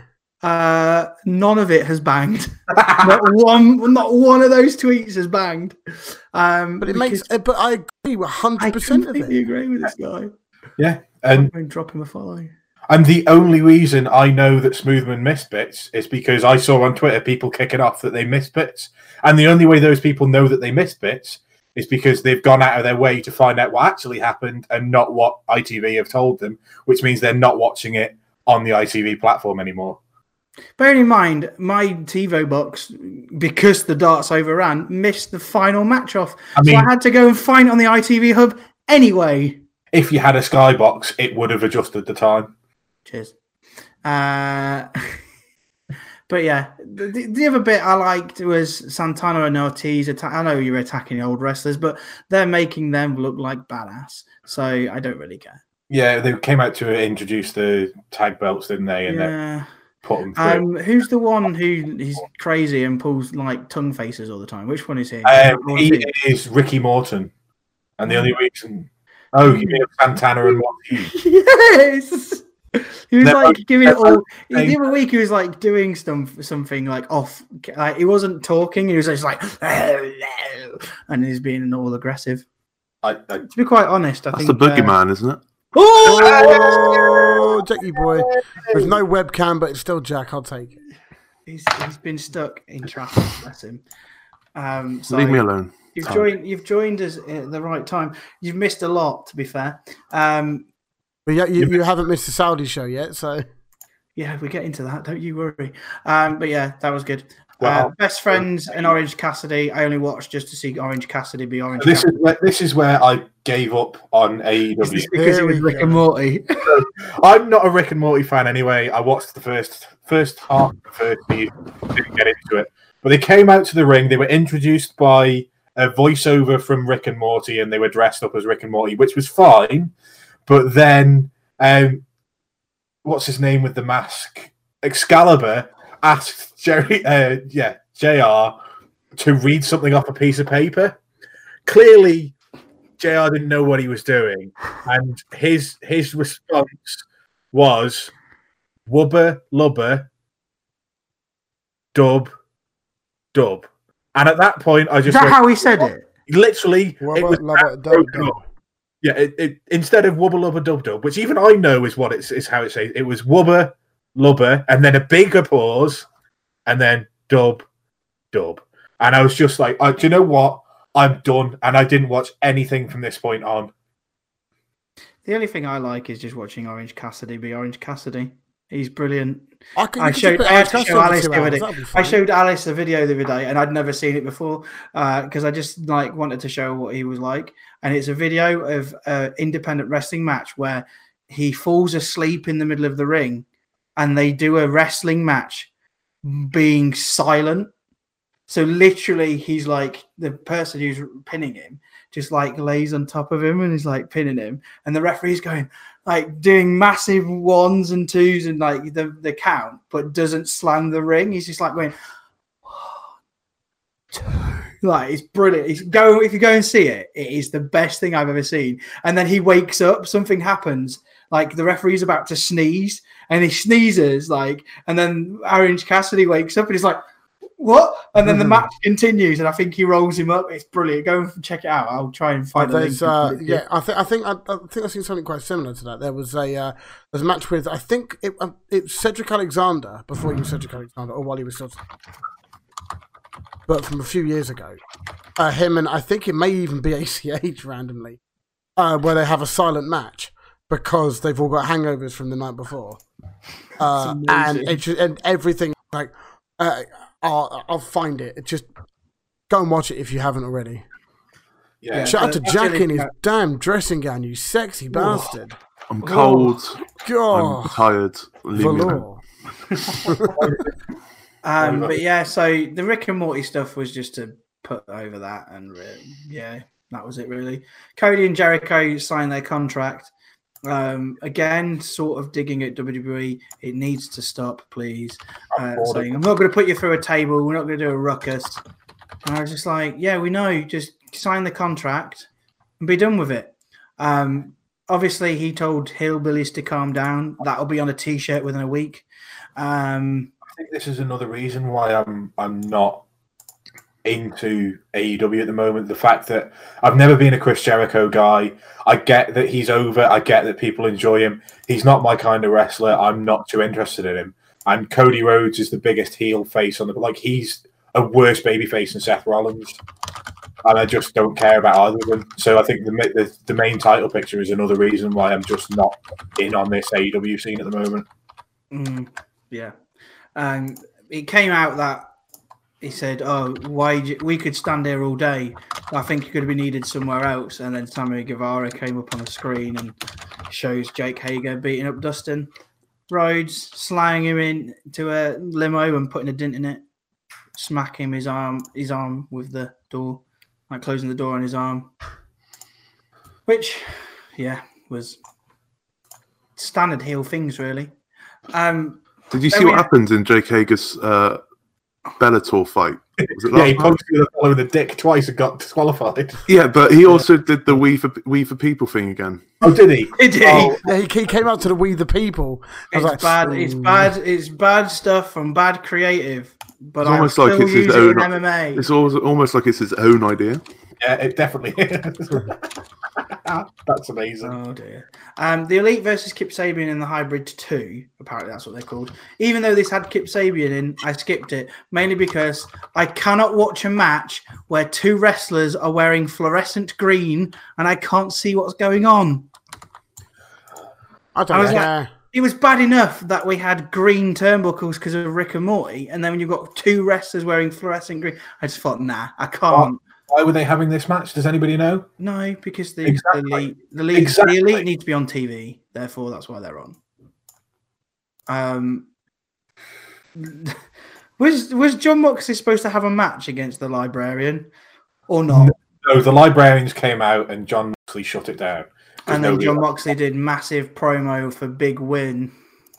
Yeah, so the advertised thing was John Moxley was finally going to get a live mic 5 weeks too late. I mean, I added the 5 weeks too late, but and he's in an unsanctioned match with Kenny Omega at Full Gear because apparently that's his thing now. Yeah, so like, we know he can do death matches, but we don't need it all the time. Yeah, so like I say, the bit at the start was Tony Khan telling him that he's not allowed to have a sanctioned match with Kenny Omega because he doesn't trust him, and like it. I mean, beside the fact that it's ridiculous, and they've had an on-screen authority figure. Technically, he was behind a door, but you still heard his voice. And you know, the big thing about this is Moxley said that you're protecting your boy Kenny, and then said you're now responsible for everything I do because you've unsanctioned this match. Silliness. We finished the night with the tag team titles, which was interesting. You booked Pentagon Jr. and Rey Fenix to be absolute beasts and then lose to a roll-up. Do you know why? Why? Book your mates. One of the elite boys, isn't it? Book your mates, yeah. It was a good match. Yeah, it was a very good match. It was a very good match. I enjoyed the match. Watching the Lucha Bros, as I said earlier, Matt, best tag team in the world. I thought they did very well, but yeah, it was just a very odd ending. It just came out of nowhere, and I don't think that was supposed to be the ending because I think like everyone off the card. I think I don't think it. I think they've used the roll up a lot. Like I'd say 60% of the finishes and matches so far have been roll-ups in AEW. I think what they're trying to do is get away from the we sneaked one, which is that WWE, a roll-up is you roll somebody up and then you scarper out the ring and run away because you're scared of them and you've only run by a complete fluke. Whereas I think AEW are trying to put the roll-up over as like a legitimate wrestling hold, which is fair enough. It's already overused. I think most of Rio's wins have been roll-up. I think the women's match again on this show was a roll-up. You've had roll-ups into a tag team tournament. It's just it's getting old, and I think it's an old school wrestling trope. And I think Cody's really into his old school stuff, and that's fine. But don't shove it down our throats every week, especially not when all of your matches are flippy, roll up. Yeah, it does seem a bit counterproductive, doesn't it? Yeah, because some of the stuff in this match was so good. Like, we had destroyers, which I love a good destroyer. We've got, like, Frankie Kazarian was, like, draped over the knees of Pentagon Jr. and Fenix, like, flew over the top rope and did a leg drop on him. I've never seen that before. I thought that was pretty cool. Oh, look, don't get me wrong. Lucha Bros are very innovative in what they do. They're that's so awesome. Good. So good. But SCU held their own very well, and it was a good match. I got, you know, it's a bit of a shock ending. I'm kind of happy. I'm kind of happy that... I'm happy. I mean, it does, I'd say... I don't think I'd care who won. I didn't care who won. Like, I probably would have edged towards Lucha Bros, but I wouldn't have been disappointed if... The only reason why... SCU one is because if the Lucha Bros won, it would have to be Lucha Bros versus Young Bucks again, and they can't have that so quick, so early, especially after having 15 matches beforehand. That is true. You're so wise. I am. So have Ortiz and Santana go after the belts for a bit. Or have them win it, and then the Young Bucks. Ortiz and Santana are going to fight the Rock and Roll Express at Full Gear, aren't they? I'm not kidding. I don't know. God, no, they're going to find the Young Bucks. They're fighting the Young Bucks, aren't they? I bet you any money. They're fighting the Young Bucks. Yeah, they're fighting the Young Bucks. It's already confirmed. To be fair, didn't the Rock and Roll Express fight the other week? Yeah, they did. New Japan. I think they fought in New Japan, yeah. That's why I thought they'd be on Full Gear, because Cody loves old school, and then Rock and Roll Express are one of the few wrestling tag teams from the 80s still alive and able to function. I say function. Function's quite loosely used. He went through a table box. He did. Table box. It's one of those soft. It was a table box. The box with the lid of it. Instead of having a lid, it was a bit of table. Yeah. Should we get through Crown Jewel and SmackDown? Seeing as we've got lots to talk about and little time. Crown Jewel, I only wanted to talk about 4 main points, really. because, to be quite honest, the tag team turmoil I completely skipped because I went, nah. Lesnar and Velasquez I want to talk about. Okay. Mainly because it will take all of 30 seconds, which is the same amount of time the match took. The entire match was on Twitter, 2 minutes. It's all on Twitter. Literally within 24 hours of the match, they released the entire thing. And then they played the entire match for the opening segment of SmackDown as well. Do you know why? To kill time. Do you know why? Is it because Kane can't wrestle and Brock's not? Kane Velasquez is actually injured. Yeah, yeah, he's got a wrecked knee. He's got a massive knee injury on the. He's got a massive knee injury, and he's going to get an operation. That's some Mike Kanellis bullshit right there. It's a good job they didn't give him a multi-year contract. Oh wait, WWE were aware of the knee injury before the contract was signed. Yeah, they were. Yeah. It's yeah. I completely thought, well, this is a waste of time, isn't it? He came out and said that he was in talks of AEW, so they were like, oh my god, let's sign him to a contract. He can wrestle though. But he's not AAA. He's had two six-man tag matches. He's done a Hurricane Rana, that's about it. He's done a Hurricane Rana and no other wrestling moves. It's not easy to do a Hurricane Rana at your size like him, mate. Yeah. Come on. I reckon I could do one. Go on then. I reckon I could do one. Give me a Hurricane Rana. On your pillow right now. On your pillow. Be good, but he's certainly not a good wrestler at this point. He's very, very good. He's like greener than Jessamyn Duke green. Cool. Tyson Fury versus Strowman.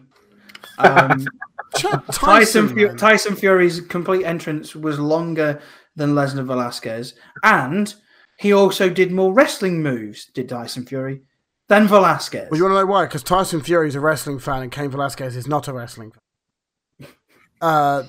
Cain Velasquez is a wrestler in Triple AR. Well, Trips was saying that it was originally going to be Tyson Fury and Brock Lesnar, but when the Cain Velasquez situation came up, it was too much not to pass up on that.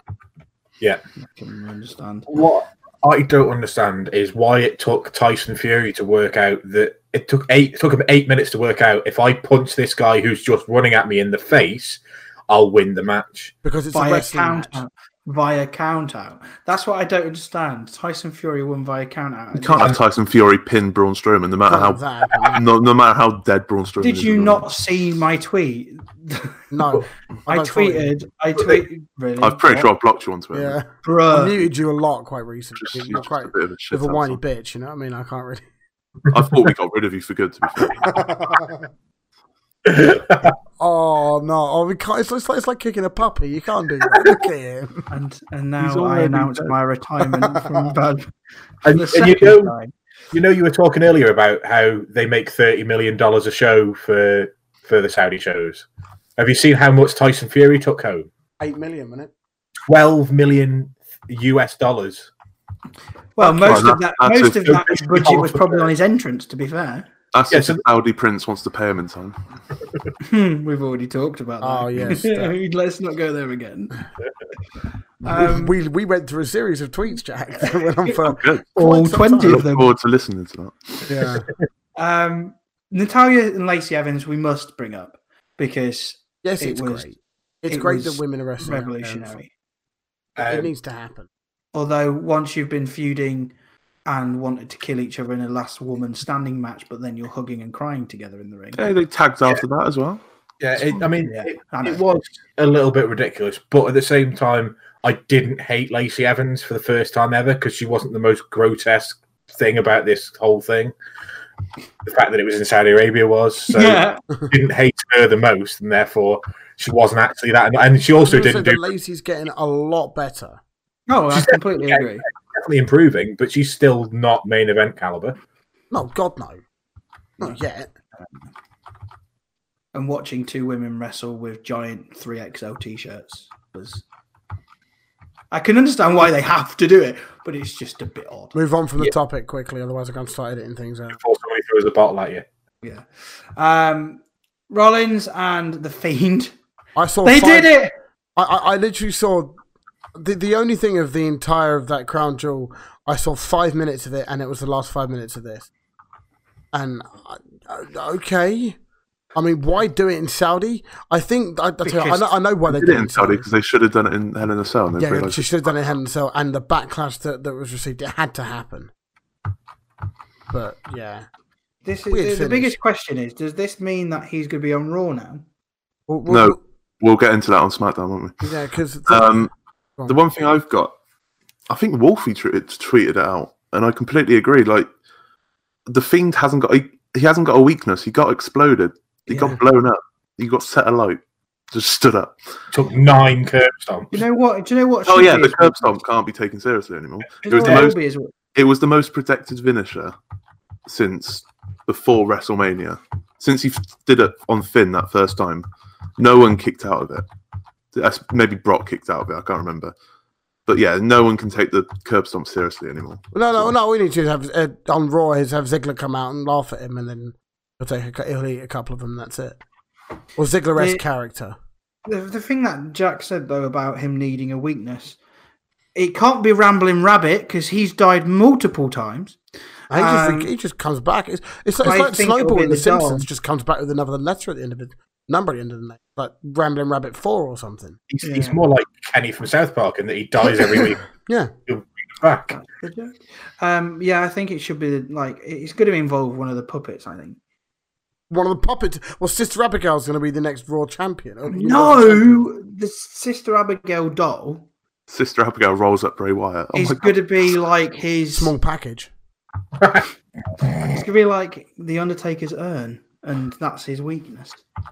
I was having this conversation with Space Toaster the other day. This is the thing. If they hadn't have burnt down the Firefly Funhouse, that could have been a weakness later on in the storyline. But then they did. So, and do you get why they did it? Because Seth burns it down. Do you get it? Do you get it, guys? Wow. No one cared about it either. Do you get it? Now they've rebuilt it, haven't they? And they rebuilt it the following fucking week, and it looks exactly the same. I've not watched any of it. I didn't see it get burned down. I haven't seen it be rebuilt. I don't care. Burn it down, then rebuild it. Burn it down. It's just... I don't know where Seth goes from here. Away. AEW. That's where he goes. Like, Hold on. What's Ref Solins doing in the Impact Zone? Put him back in the Intercontinental picture again. Right. Where he had some very good matches with Dolph Ziggler. Don't have it go for like 8 matches like it did last time. Just have him have good matches with decent mid-card talents, and then Yaks. I mean, to be honest, him and Shinsuke Nakamura would be Nakamura, like feud there. Cedric, you could have good matches with. You could have good matches with Cedric, with Ali, with Humberto, anyone in that mid-card. Just Humberto. Just have him put over, and not necessarily lose to them, but just put over talent and. I think he needs to be the next Dolph Ziggler. I think that's the only thing he can do. I think he can do that. Seth's still a top guy. No, sorry, I'm sorry, but Seth is still a top guy. Has he ever been a top guy? I'm sorry. When? At what point? He's not drawn since he's been in the title picture this time. He didn't draw when he was in the top guy when he left the Shield. Yeah. You could argue that no one's drawn for years on that. Roman Reigns drew better house show statistically than Seth Rollins. Okay, but numbers are declining. Numbers have been declining for years, regardless. On the basis of saying Seth Rollins isn't a draw, it would be the same as saying Roman isn't a draw, Dean wasn't a draw, all of the Shield, all of the top level, Randy wasn't a draw, AJ isn't a draw. All of that top level in the company currently isn't a draw. The last person to draw is John Cena, which by aspect is probably Ronda Rousey, Brock Lesnar. Okay, yeah, Brock, fine. Seth needs to be away from the title picture purely because he's a fucking idiot. Just stay off social media for a little bit. He needs to delete his Twitter account. Just delete Twitter off his phone. That's it.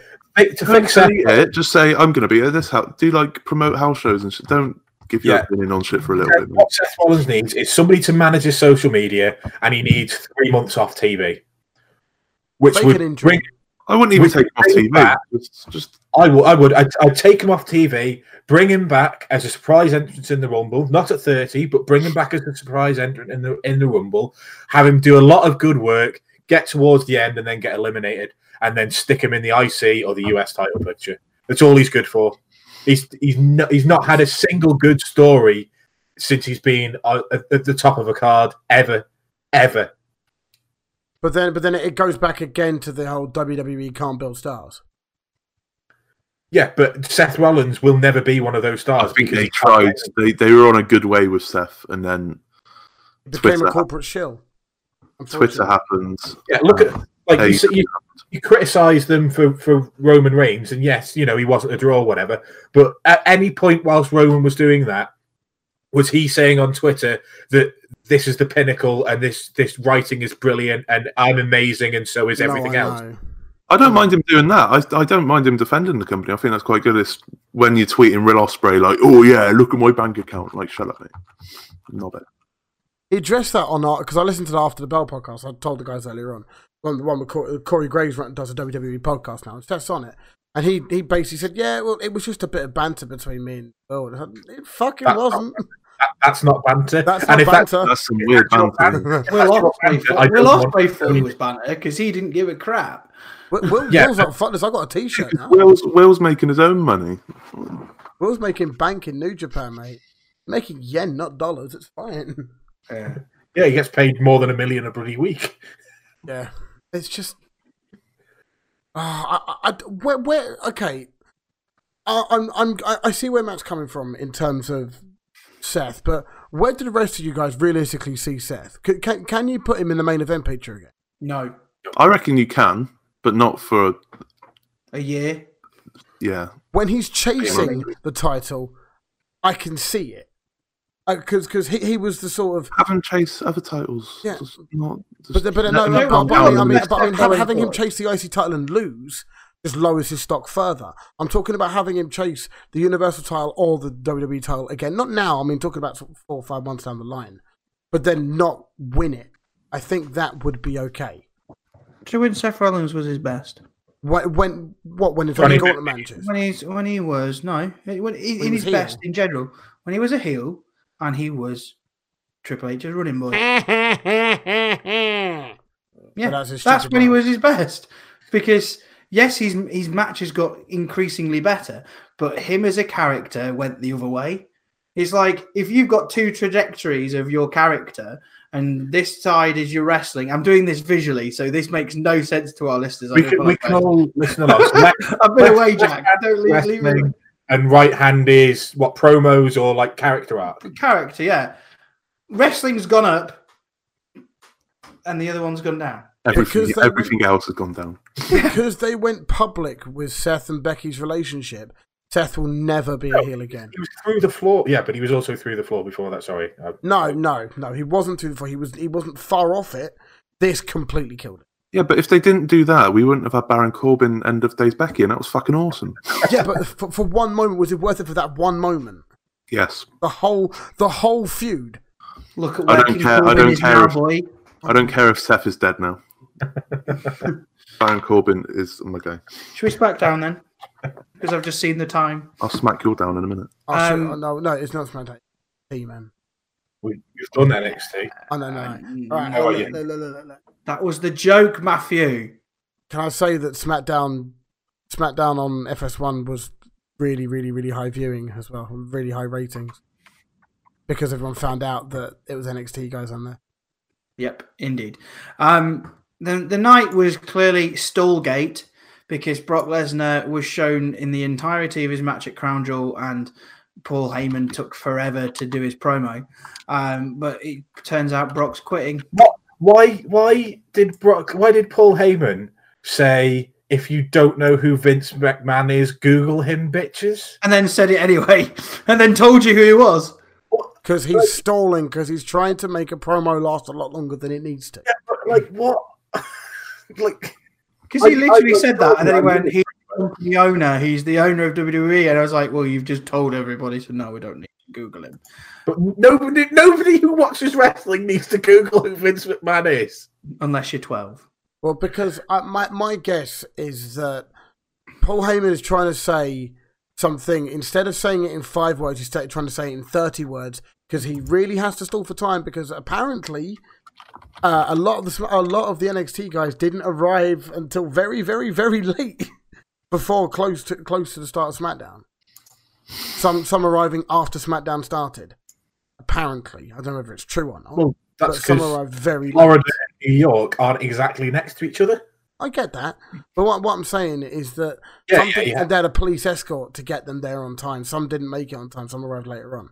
But yeah, so he was clearly shoved out up there and said, "Right, you fill 5-10 minutes. Go now. Go do that." And that's what he. And yeah, off the cuff. Did you speak about the AEW and NXT ratings? NXT mentioned briefly.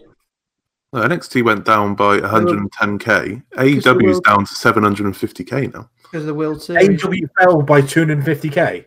Yeah, but it was also World Series. They're on 750k now. This week. We were talking about AEW's figures not plateauing yet. It's still. I didn't realise it was that far down. They literally halved from the first week. Yes, okay, it's World Series, we know that, but yeah, ratings are still supposed to pick up for next week, but, you know. NXT will pick up after that. NXTs are going to be huge next week because they're expecting what happened this Friday. Exactly. So Brock's leaving, he's going to Raw, so we'll see what happens. This was supposed to be announced next week after Raw, wasn't it? But how does that work? Like, if I quit my job, I don't automatically get to pick my next job. Like, I have to go and interview for that. It's like wrestling logic. Because he's Brock Lesnar and he can do what the fuck he likes. He was drafted, and as we find out on the show, in fact, as they said, you're not allowed to just go to the other show because you're contractually obliged to be on that show. So if you quit, you don't get to automatically go on the other. That makes no sense. But Brock Lesnar has the title. You can strip him of it, but he will kill you and your family and eat your children. I don't have any children. If he wants to eat my sperm, then crack on. Not yours specifically. I'm talking about. That was a sentence I never wanted to hear. Should we move on? Bayley had a match against Nikki Cross for the SmackDown Women's Championship. Again, this was just because not a lot of women obviously went to Saudi Arabia for obvious reasons. Therefore, they could have this match, and it was a way to get something a bit more high profile to make it people tune in. It was okay. It was a fun match. But it's what happened afterwards that people cared about, because Shayna Baszler turned up and went, "Oi, Bayley, eat this." Smashed I kind of wish we heard Baszler's music. We did. We did it after the match, but I get where you're coming from, but we do. Yeah, no, the Baszler thing was perfect, especially because she's attacking Bayley as well. She's just attacking anyone she sees. Oh, she made Sasha Banks eat that fucking ring post. Yeah, that was brutal. I love Shayna Baszler. That dirty step up. Was that step up into Guri is disgusting. That was a step up knee, wasn't it? Hmm? The first spot was she stood on her thigh and then kneed her in the face. Yeah. Oh, that was it, yeah. Yeah. Brutal. And then we were backstage segment with Sami Zayn being interviewed. Pretty much running his mouth, saying, "What do you think about NXT being here? Oh, I'm going to beat anybody from NXT." Enter Keith Lee and Matt Riddle, and he starts going, "Oh, I've got an NXT T-shirt on. And it's in my car, man. It's in my car. Oh, we're all going to my car, are we?" And then he runs off, ends up not at his car, but on the ramp of the entrance. In the ring. Well, he can't remember where he's parked his car. I feel so sorry for Sami Zayn. I really do. Because it's Dolph 2.0. It's been buried. That's what you get. That's what you get for mentioning AEW live on WWE TV. And then he got into the ring and got destroyed by Keith Lee and Matt Riddle. And Keith Lee doing a moonsault is just beautiful. Yeah. It's majestic. It will never get old. No. Miz TV was supposed to interview The Fiend, Well, no, Bray Wyatt, not The Fiend, yeah. Which obviously couldn't happen for travel issues, Saudi money, yeah, military quarantine reason, yeah. So best thing was someone said, "Oh, The Miz is going to have to interview himself." That's what The Miz thing. That is such a Miz thing. I wouldn't mind seeing that, to be honest. I would love to see how that would work. Imagine if Damian Sandow was still here, he'd just interview him. Honestly, if NWA Power wasn't a thing, I guarantee they would have brought him in for it. Yeah. 100%. But instead, we got a Tommaso Ciampa invade. Can I just say, is Matt pissed off that Miz got some offense in? I'm not pissed off at all because as much as I love Ciampa, you're not going to get Ciampa over by squashing The Miz because people are just going to say it's too much of a... You're just pushing the NXT guys. They had to have a proper match, and it was a good match. It wasn't a it wasn't a takeover-worthy match. It wasn't a 5-star match. It was probably like a 2.5-star TV match, but that's what you get for most TV matches. It showed Ciampa off in that he proved that he can sell, and he proved that he's got great offense. My issue with this was the finish. And Miz did not take that well. Miz does not know what Ciampa's finisher is because he went for a pedigree and nearly died. He thought he was getting pedigreed and didn't kick his legs up. And when Ciampa lifted him up like that, the panic on his face. If you pause it when he's like his arms will be lifted up but his legs are down, and then he brings his head towards his knee for no apparent reason, and when he gets slammed down, he gets his head slammed into his leg. It was a little bit dodgy. Probably should have done a little bit of research onto what the other person's finisher is before you have a fight. If you also think they came in very, very last minute, you don't expect. You can kind of just like why. I think before you go out, or if he says, "I'm going to finish you with my finisher," have a quick Google of what Tommaso Ciampa's finisher is. It's not unique. There are other people that do the fairy tale ending and call it something else. Mandy Rose. Mandy. There's a theme with SmackDown in that NXT talent were put over. And every single match every single match. Yeah. Every single match that involved NXT talent was won by NXT. Yes. The only worry I had was that Ciampa was heavily limping afterwards. Yeah. But he was just selling. No, I don't think he was. So until he had the neck injury, he always wore the knee brace on the knee that he'd been injured with. He has had a knee injury, didn't have the knee brace on because now he's got a neck injury. Obviously, The Miz would work the neck. That's why we had the backbreaker, neckbreaker stuff and the couple of other neck spots. But Ciampa didn't have any braces on his knee, and The Miz landed on his knee a couple of times. Yeah, I'd be concerned. But there's been no sort of confirmation. He's been put in a figure 4, hasn't he? So he's well within his right to sell and then afterwards. I hope he's all right. And honestly, if he wasn't, we'd already fucking know about it. Probably. Oh, definitely. Then we moved on to what should have been Mandy Rose, Sonya Deville against Carmella and Dana Brooke, but they were taken out by Bianca Belair. Why was Carmella just sat there? Carmella's chilling. She was just chilling. She was just having a time of her life. Hey now. Done with that sort of thing. Bianca Belair throwing Carmella over those boxes. Carmella got yeeted. Properly yeeted. I was like, that is amazing. So it turns out, obviously, we were waiting for them. We saw the backstage bit, and then it came out where Rhea Ripley and Tegan Nox. No, I don't like this at all. I knew it. Why? Rhea Ripley goes out to save Tegan Nox from an injury. They're now a tag team together. The one thing I don't... Dakota Kai was there. Yeah. Dakota Kai and Rhea... Rhea Ripley's more of a predominant... Yeah, they obviously... Rhea Ripley, maybe? Probably the best women's wrestler in NXT, maybe. Io Shirai's got a shout for that. Shayna Baszler's got a shout for that. Tegan Knox, if she gets back to where she was, has probably got a bit of a shout for it. Bianca Belair is on her way to... There's lots of great women's wrestlers in NXT. You picked anybody, I think. Yeah. But yeah, I think Rhea Ripley's got the best look and character work and wrestling ability combination. She looks fucking menacing. So to have her, to introduce her to a non-NXT watching audience makes perfect sense. I think what the fuck is that? She's beautiful. She's fucking dangerous. I think Vince is like her in it, right? With Tegan fucking Knox, but they've done it now, and they're gonna.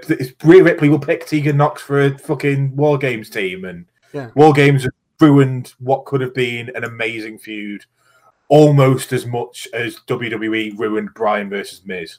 But yeah, it was good. I do like Ripley's finisher. That inverted cloverleaf. Oh, it is disgusting. But when she was swinging that person around a couple of weeks ago with it. Yeah, the Filipino one. Just Leah, that was it. She got yeeted. Jesus Christ. That's Casilia's trash.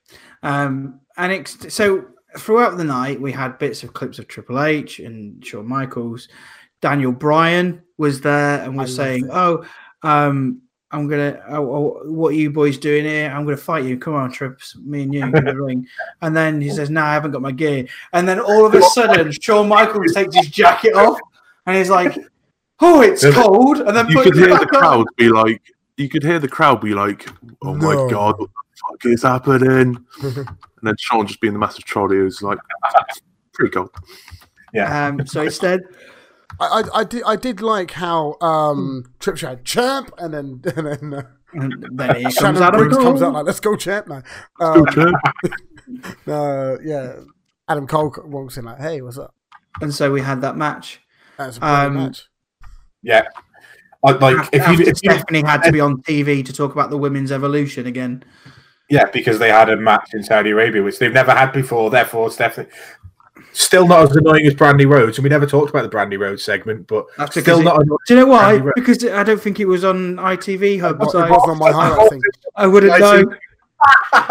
Yeah, because Brandy Rhodes got her own segment on AEW as well, but we don't need to talk about that because it's fucking trash. One thing I did love about this little tiny bit, because shout out to Pat McAfee, who I thought was brilliant on commentary, by the way. I don't like him. I know you don't like him, but he was brilliant on commentary. Steph comes out and waves at Trips, and just behind Trips is Pat McAfee. She starts waving back at Steph. I really like that. It's so to be fair, I do agree that like he was quite funny. He was ruined. He's a goofball, and I like that. And mainly because Aidan English had got something wrong, and I think that's what did he say? He called her the House of Queen of Hearts or something, and then next segment, no more Aidan English. I was never seen again. Yeah, never seen again. Poor Aidan. Bye. Back to 205 Live you go. Oh, it was brilliant. Yeah. But this is the match of the night, though. Daniel Bryan and Adam Cole. Watching Daniel Bryan do a genuinely thought Daniel Bryan was going to win the NXT title. So did I. And then watching him do a torpe suicida and land in a chair. Perfectly sat in the chair. Yeah.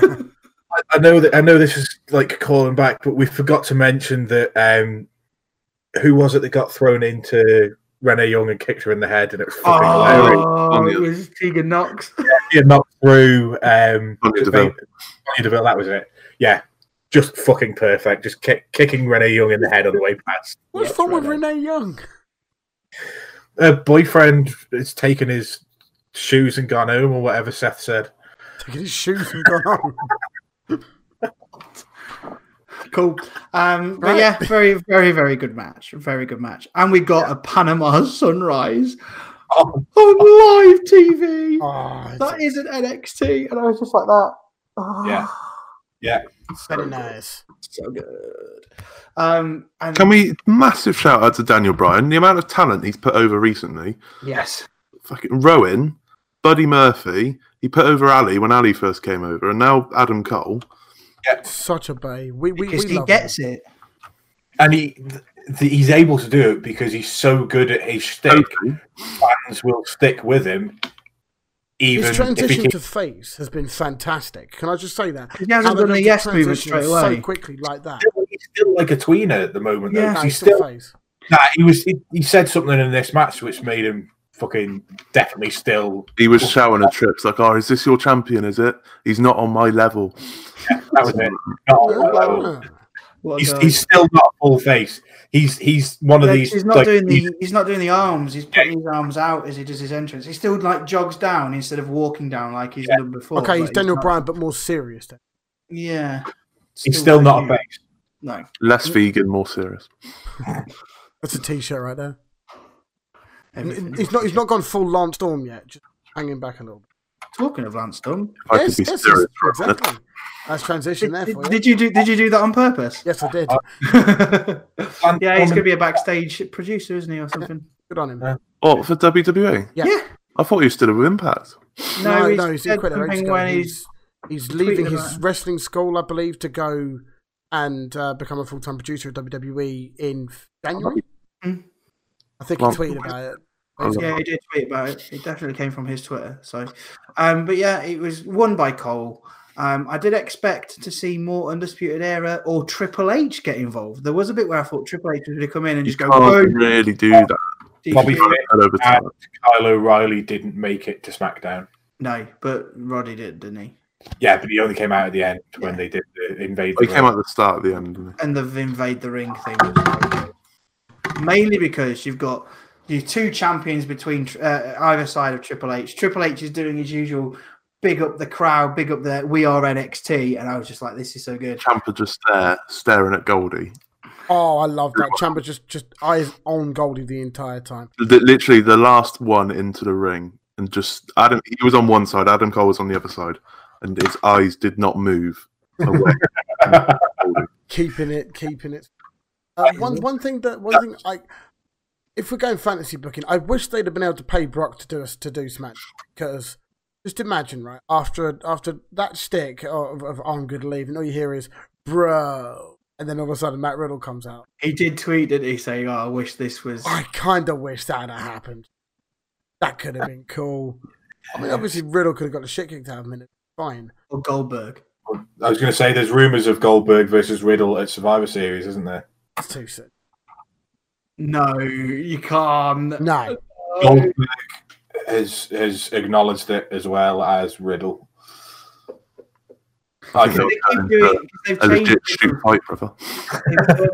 Riddle's chant is now Riddle. Jackhammer and all that shit. Yeah, he did it on, was it NXT last week? Yeah, he did it this week as well. Yeah. He did it this week. Yeah, he proper shit house, isn't he? Yes. I've just realised that we've gone massively over time, so that is it's literally just 2 hours. It's just we started late. Excellent. Once again, thank you for letting me back, boys. Are we not doing predictions? What? I mean, there's only 4 matches announced, isn't there? Oh, for thingy. Yeah. Oh, have we announced any more? Have you put them in? Yeah. There's 4 matches. Should we do the 4 matches and then say? We'll do the other ones and tweet a photo just before the event or something. Yeah, sounds good. I nearly forgot Full Gear prediction. So it's Full Gear. So we'll go through the order of me, because the last time we did a pay-per-view, I lost, apparently. Obviously, leaving and coming back means that doesn't get scrubbed off. Boo. Chris is just quickly doing his now. So, tag match, Young Bucks versus Ortiz and Santana. I'm going for Ortiz and Santana. Wow, everyone's going with me on this one. Interesting. I was going to go for him anyway. So, Jack? Santana and Ortiz. Young Bucks don't need to win here. If they do, AEW's dead. That's not what they're called, Matt. Matt's called them LAX. Trademark. This isn't Impact. Yeah, we've all gone Ortiz and Santana. I think that saves time, doesn't it? Adam Page versus Pac. Or Otis and Santa. With Tucker and Otis. Adam Page versus Pac. Pac. Has to be Pac. If Pac is going through this, why am I not getting a title shot? Because I've gone undefeated and it needs to continue because it's Pac. He's already got a loss. Whatever. Yeah, that's why I've gone Adam Page, because wins and losses do not matter, despite how much they want to say it does at the moment. So Adam Page is going to get revenge on Pac after what happens earlier in the year. Pac, because I don't care. Matt? Page is part of the elite, so Page is going to go over Pac. Cool. Take Two version 2 unsanctioned. Moxley versus Kenny Omega. It's got to be Moxley. I'm sorry. Yeah. Moxley, because why would you have him lose in his first proper match? No, it's sanctioned, so it doesn't count towards his win. Well, if it's unsanctioned, I don't care. It's John Moxley anyway. It will still count as loss in my eyes. Okay, I've gone with Omega because it's an unsanctioned match. It won't count a win-loss record for Moxley. And to be honest, Kenny kind of needs to do something because he's not done anything. Just dressed as Sans, mate. That's all he's done. It has to be John Moxley, because if you're going to have him be the badass hardcore wrestler, and you're going to have an unsanctioned match, and you're going to have a thing on the not the show before, but the one before that, where he's talking to the owner of the company saying, "You're responsible for what happens to your boy now." You can't then have Omega win. It just doesn't make any sense. Fuck logic. AEW World Championship: Jericho versus Cody. I'm going Jericho. I'm sorry, he's going to keep it for a little bit longer, at least. Surely. If they put it on Cody, what's the point? This is where they're going. Just, you can't book yourselves. There's no way it'll end well if you book yourselves. Yeah. So if Cody wins there, it's just, what's the point? Yeah. As much as I'm not a Jericho guy, Jericho is over to hell at the moment. This what I call the inner circle, like it's all over. Like you don't put the title on the owner or the creative director of the company just because he wants to have the title at the moment. I think even Cody understands that.